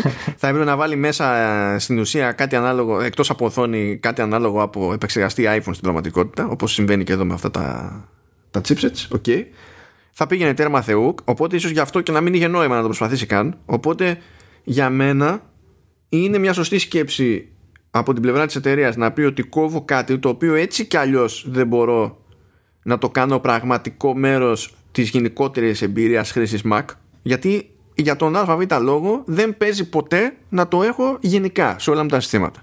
Αυτό μπορώ να το καταλάβω. Και με αυτό μπορώ να συμφωνήσω γενικά ε, ως προς την επιρροή στη, στο UX τέλος πάντων παρότι είμαι φίλος. Αυτό που μου τη δίνει είναι ότι και αυτά τα χρόνια ας πούμε που την είχε ήθελε προσπάθεια για να είσαι φίλος. Δηλαδή για να βρεις σενάρια στα οποία λες εντάξει είμαι καλύτερα με touch bar αντί για χειρότερα. Τέλος πάντων ναι. Δεν ξέρω. Δεν ξέρω. Κιλά ένα δέκα ε, προτείνω να μαζευτούμε όλοι και να κάτσουμε να κάνουμε ένα κύκλο γύρω σου και να κάνουμε tap-tap στην πλατούλα όταν θα αφαιρεθεί το touch bar. για να σου περάσει ο πόνος. Εντάξει, δεν ήταν, δεν, δεν ήταν άκυρη, άκυρη σκέψη. Γιατί και τώρα που μιλάμε ακριβώς, έχω μπροστά μου δηλαδή, ακόμα και σε Safari, που το μεγαλύτερο μέρος των ενδείξεων σε touch από Safari είναι, είναι ανούσιο το ότι σου δίνει τα tabs. Εντάξει, σιγά και τι έγινε. Αλλά ακόμα και έτσι, ρε παιδί μου, έχω, έχω επιλογές που διαφορετικά έπρεπε να κάνω άλλα πράγματα με τα χέρια μου τελείως. Κάποια μπορούσα, μπορώ να τα κάνω με keyboard shortcut, ισχύει. Κάποια άλλα έπρεπε να πάρω το pointer και να πάω αλλού για αλλού. Και δεν χρειάζεται να το κάνω αυτό το πράγμα. Και το Safari σε αυτά τα θέματα δεν είναι από τα καλύτερα παραδείγματα. Εγώ και περνάω καλά είναι στο Logic. Ναι, το, το έχεις ξαναπεί αυτό. Σε, σε αυτή τη φάση. Ή δεν το συζητάμε να κάνω scrub σε βίντεο, frap frap. Ενώ η εναλλακτική που θα έχω, χωρίς την touchbar, είναι η χρησιμοποιώ το trackpad, όταν υπάρχει trackpad, ανάλογα με το σύστημα, ή πηγαίνω με το mouse pointer και πιάνω το, το, το, το, το, το, το, πραγματάκι αυτό πάνω στην παρίτσα τη μικρή αυτό και το σέρνω. Πρέπει να το πετύχω πρώτα. Ε, εντάξει, πράγμα. Φταίει κανείς που είσαι τυφλός. Θα σου πει ναι, αλλά και άμα έχεις το Magic Mouse και χρησιμοποιείς τα swipes και τα λοιπά. Ε, δεν είναι το ίδιο φυσική κίνηση, παιδιά, λυπάμαι. Claps, sniff, λίγμ και πάει κλαίγοντας. Και τελειώνεις έτσι το, τις φήμες. Έχω ξεχάσει κάτι, δεν ξέρω, έχω χαθεί τώρα στην πίκνα μου για το touchpad. Για πες, έχω ξεχάσει τίποτα. Ε, λένε ότι δεν θα έχει Intel ε, CPU option. Τα νέα μοντέλα δεν θα έχουν τέτοιο πράγμα. Ε, αυτό πια το θεωρώ αυτονόητο. Μόνο σε Mac Pro θα κρατήσουν τέτοια επιλογή. Ακριβώς επειδή απευθύνονται κυρίως εκεί που απευθύνονται. Ναι, και ότι λέει τα υπολογίζει για 22, εντάξει. Okay. 22, ποια υπολογίζει για 22. Συγγνώμη. Όχι, αυτό είναι τα iPhone. Συγγνώμη. Είμαι μια γραμμή παρακάτω. δεν λέει, όχι. Ναι, ναι, ναι, δεν λέει, δεν λέει. Ναι, ναι, ναι. Αν θα πάνε για μέσα του 21 ή για φθινόπωρο και τα λοιπά. Γενικά παίζει ένα debate για το αν θα κάνει τον κόπο ξέρεις, να δείξει κάτι καινούριο στην WWDC που δεν είναι ακριβώς παράδοση αλλά ακριβώς επειδή έχει το transition και μπλέκει όλη αυτή η ιστορία και με το development λες τέλος πάντων μπορεί να κάνει κανένα περίεργο εκεί κόμπο. Τον ερχόμενο Ιούνιο. Ευτυχώς που δεν είναι ώρα μου να αγοράσω τίποτα από αυτά. Ευτυχώς. Εγώ όπως ξέρεις αγνώ Καλά, εσύ. Ε, εσένα εντάξει, κατά μία έννοια είναι ώρα σου, αλλά έχεις το, θέμα με το virtualization. Ναι. Όχι, είναι και στο ναι, το laptop αρχίζει και βογκάει. Αλλά ακόμα την παλεύει, οπότε δεν έχω. Ασφυράω διάφορα λοιπόν. Φουφού. Εγώ είμαι στα 3,5 χρόνια με το MacBook Pro και είμαι εξακολουθώ και είμαι αρκε... αρκετά cool ώστε να μην με απασχολεί ιδιαίτερα η φάση, παιδί μου. Ναι, προφανώς θα μπορώ και τώρα μπορώ να πω ότι παίρνω κάτι καλύτερο. Παίρνεις και ένα MacBook Air και είναι σε ένα μάτσο σενάρια, ξέρω, OK. Okay. Αλλά δεν υπάρχει πραγματικός λόγος για βιασύνη τέλος πάντων. Με βάση αυτά που κάνω, έτσι. Ναι. Ε, αυτό ήθελα να πω ότι και εγώ γι' αυτό το λόγο με σώζει. Παρόλο που είναι πενταετία στο μηχάνημα, δεν, έχω, δεν, δεν ασχολούμαι με επεξεργασία βίντεο, ξέρω εγώ και τέτοια. Καλά, αν, αν έμπλεκα με βίντεο, τότε θα, θα είχα θέμα. Θα, δηλαδή θα έπρεπε κάτι να γίνει. Αλλά επειδή δεν μπλέκω με βίντεο, είμαι πιο, πιο χαλάρα. Εντάξει, πιο πολύ εμένα μου κακοφαίνεται η αίσθηση όταν ε, έρχομαι από το Mac Mini στο, στο laptop, στην αρχή τουλάχιστον μέχρι να... γιατί καταλαβαίνω πια ξέρεις, την αίσθηση του λειτουργικού ότι είναι πιο βαρύ κτλ. Παρά ότι έχει κάποιο ουσιαστικό θέμα. Δηλαδή μια χαρά δουλεύει. Δεν, δεν, δεν, Σφυράμε αδιάφορα λοιπόν, ξαναλέω. Εγώ σφυράω αδιάφορα και για, και για iPad, όχι επειδή δεν θέλω, αλλά επειδή είναι σίγουρο ότι δεν υπάρχει περίπτωση. Ό,τι και να κάνουν δεν πρόκειται να αγοράσω iPad. Όχι επειδή δεν θέλω, αλλά δεν, δεν, δεδομένων των περιστάσεων δεν βγάζει νόημα να μπω στη διαδικασία δηλαδή αυτό. Ξέρεις τι θα κάνω εγώ, θα κάνω όλα τα λάθος. Εσύ θα πάρεις πέντε ακουστικά ακόμα. ναι, Apple TV που θα είμαι ο ένας στην Ελλάδα, ξέρω εγώ. θα το κάνεις συνειδητή αγορά. Θα σου δει, θα το πάρουμε παρέα από το κανάλι. Ναι, το οποίο εκτός πια που είναι Apple TV με Α8. Ξανά. Ξέρω εγώ. Το άλλο το ανέκδοτο που προσπαθώ να πείσω τον εαυτό μου να δώσει 40, πόσο είναι, 44 ευρώ. Γιατί να δω, ε, καλά, να δίνω μηνιαία συνδρομή για ε, εφαρμογή, για, για κάμερα app, αρνούμαι. Απλά προτιμώ να δώσω 44 ευρώ για να πάω αυτό το highlight, πώς λέγεται, highlight, τι διάολο. Halide. ναι, ότι. ναι, OK. Okay. Γιατί. Εκτός του ότι είναι show εφαρμογή, εντάξει, γενικά, ρε παιδί μου. Και δύσκολα εγώ ενδιαφέρομαι για, για κάμερα app που δεν είναι το default. Αλλά είναι όντως καλή εφαρμογή. Έχω δοκιμάσει άλλες και εξακολουθεί να είναι πιο σόι αυτή. Ε, μου δίνει μεγαλύτερο έλεγχο στο τι φακός κάνει τι. Ποιος αισθητήρας κάνει τι. Έχεις και το μηχάνημα, έχεις το σύστημα που μπορείς να το αξιοποιήσεις full αυτό το, ναι, αυτό το app. Ε, έχει, πλά, έχει πλάκα διότι ε, όταν θες να χρησιμοποιήσεις και καλά τον πιο ας το πούμε, τέλος πάντων, τον περίπου τηλεφακό που έχει το, το Max στα 65 ξέρω, χιλιοστά ο Θεός τα κάνει ναι, γιατί θα ήταν 65 αν μιλούσαμε για full frame. Για... Φυσικά δεν ναι, μιλάμε για full frame. ναι, OK. Okay. Ε, με το που νιώσει το σύστημα ότι ο φωτισμός είναι τέτοιος που καλό είναι να χρησιμοποιήσει night mode γυρίζει σε άλλον αισθητήρα με, με άλλο φακό και απλά προσποιείται ότι έχει μείνει σε αυτό που έχεις διαλέξει. και, έχει, ε, και έχει πλάκα γιατί πηγαίνεις και βάζεις δάχτυλο ξέρω εγώ στον φακό που ξέρεις ότι θες και πηγαίνεις σε ένα πιο κακοφωτισμένο σημείο ας πούμε και από εκεί που έβλεπες ότι το δάχτυλο σου κάλυπτε αυτό που έβλεπες επειδή έχει αλλάξει φακό το σύστημα ε, ξαφνικά βλέπεις εικόνα γιατί τραβάει παλού χωρίς να στο λέει. Ενώ με, με το Haylight αυτό το πράγμα τέλος πάντων μπορείς να κάνεις force. Δηλαδή όταν θα του πεις εγώ δεν θα τραβήξω με αυτόν θα τραβήξεις με αυτόν ενώ η Apple δεν σε αφήνει να το κάνεις force δεν και καλά σε κάποια σενάρια διαλέγει μόνη της η εφαρμογή ρε παιδί μου δεν είναι ότι, είναι μα... ότι κακός κάνει αλλά όταν είναι σε φάση που προτιμάς για τον οποιοδήποτε λόγο να έχεις έλεγχο για να καταφέρεις κάτι συγκεκριμένο η εφαρμογή της Apple σε κάτι τέτοια σενάρια σε εμποδίζει να το κάνεις. Ε, έχει άλλη φιλοσοφία μόνο, εντάξει. Okay. Ναι, μα δεν είναι ότι την κακίζω. Απλά είναι πρώτη φορά που δεδομένων αυτών των περιστάσεων με ψήνει λίγο η φάση και επειδή έχει και τη φήμη που έχει αυτή η εφαρμογή. Και επειδή από τη μία σου λέει «Ε, έχω συνδρομή άμα θέλεις, αλλά άμα δεν γουστάρεις συνδρομή μπορείς να πληρώσεις και μία μονοκόμματη, αλλά guess what, 44 ευρώ. Σφίγγεσαι λίγο. Καλά. Σφίγγεσαι λίγο, αλλά δεν σε βλέπω να κρατιέσαι για πολύ. Ναι, θα δούμε. Ανάλογα με το κέφι. Ανάλογα με το Joker, ξέρω εγώ. Θα δούμε. Φτάσαμε Αυτά. στο τέλος; Ναι, για φαντάσου να είχαμε Apple Arcade. Ε, ρε εσύ, πάλι δύο ώρες και... Πόρε φίλε. Μάλιστα. Έχω καταντήσει ηλία σε αυτό το θέμα. ναι, ναι, γενικά. Αυτό, αυτό που μονίμως ε, παραπονιούνται όλοι αυτοί που δεν μοντέρουν αυτό πρέπει να το κοιτάξετε. Να φτιάξετε ένα σύλλογο, το, ξέρω εγώ, να κάτι. Δεν το λέμε για το μοντάρισμα. Το λέμε γιατί ο άλλος μπορεί να κουραστεί να, να μας ακούει. Που δεν γίνεται γιατί εντάξει τώρα. Ε, ε. Παιδιά, λοιπόν, εντάξει. το μεγαλύτερο επεισόδιο ever που είχαμε βγάλει μέχρι πρώτη ήταν ένα περίπου τετράωρο για Game of Thrones που είχε βγει στο Whatever.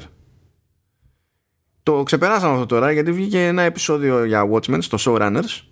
Το κάναμε το Σταύρο. Που το μονταρισμένο που έχει φύγει μια ώρα ήχος άνετα είναι 4 ώρες και 19 λεπτά και κάτι. Και το πετάω και ξέρεις είμαι σίγουρος ότι είναι καταδικασμένο αυτό το επεισόδιο ρε παιδί μου. Πρώτο comment. Ωραία θα, θα έχουμε πράγμα να ακούμε όλη την εβδομάδα γιατί στις διαδρομές. Στα πέρα δόθε.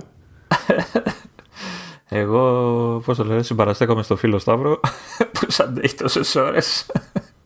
Α, ξέρεις το κάτι. Είδες, είδες τι είσαι. Είδες τι... Γι' αυτό φτιάξτε ένα σύλλογο, ρε. Να ξέρω να ναι. μου τζώνω σε προς μία μεριά, να μην ψάχνω το κανένα ξεχωριστά. Δεν φταίω καν εγώ για αυτό το πράγμα. Δεν φταίω καν εγώ. Ο Σταύρος είχε σκάλωμα με Watchmen. Νομίζεις. Εσύ φταίς πάντα. Τέλος. Όταν υπάρχεις, φταίς εσύ. Όταν, όταν υπάρχεις. Σύλλογος ε, ταλαιπωρημένων ε, podcasters από Βέζο. Ε, προσπαθώ να βρω τα αρχικά τώρα σου. σου του. PVD, PVD θα το λέτε. Post Vest Disorder. Αυτά, ορίστε, ναι, ναι. βρήκαμε και τίτλο για το επεισόδιο. Να, Θα, θα, θα κάνουμε και κίνημα Me Too. Αυτά λύστε τα μεταξύ σας. Δεν ξέρω, δεν πλέκω εγώ αυτά τα πράγματα. Θα γίνει, η επανάσταση θα γίνει. Σου έρχεται, αυτό σου λέω μόνο. Α πούμε, να σου πω κάτι. Αυτό μια επίσκεψη δεν με χάλαγε. Έτσι δεν γίνονται τα πράγματα. Έχω πήξει εδώ μέσα, έχω πήξει. Αλλά όποιος έρθει, άμα γίνει επίσκεψη, κανονίστε να φέρει και να αργιλέ μαζί. Τώρα, δηλαδή, το, να πιάσει το PlayStation σου ήρθε; Το PlayStation σου ήρθε; Όχι, δεν έχει εμφανιστεί καθόλου. Εντάξει. Άστα. Τι να έρθω να κάνω τότε; Άστα. Ε, εντάξει, έχω ένα Series X, δεν κατάλαβα. Τι, τι σνομπάζει. Σωστό και αυτό. Έχει Series X, όχι. Οπότε πάλι, όχι. και πάλι θα δεις κάτι που δεν έχεις. Θα δεις και με σύστημα με touchpad. Ορίστε, να σε αφήσω εκεί πέρα να παίζεις, να μας πεις τι θα γίνει. oh. Λοιπόν, άντε, χαιρέτα τον κόσμο. Κόσμε, χαιρετάω. Αυτό ήτανε. Ωραία. και θέλουμε και να είμαστε και επιπληρωμοί εμείς, ε.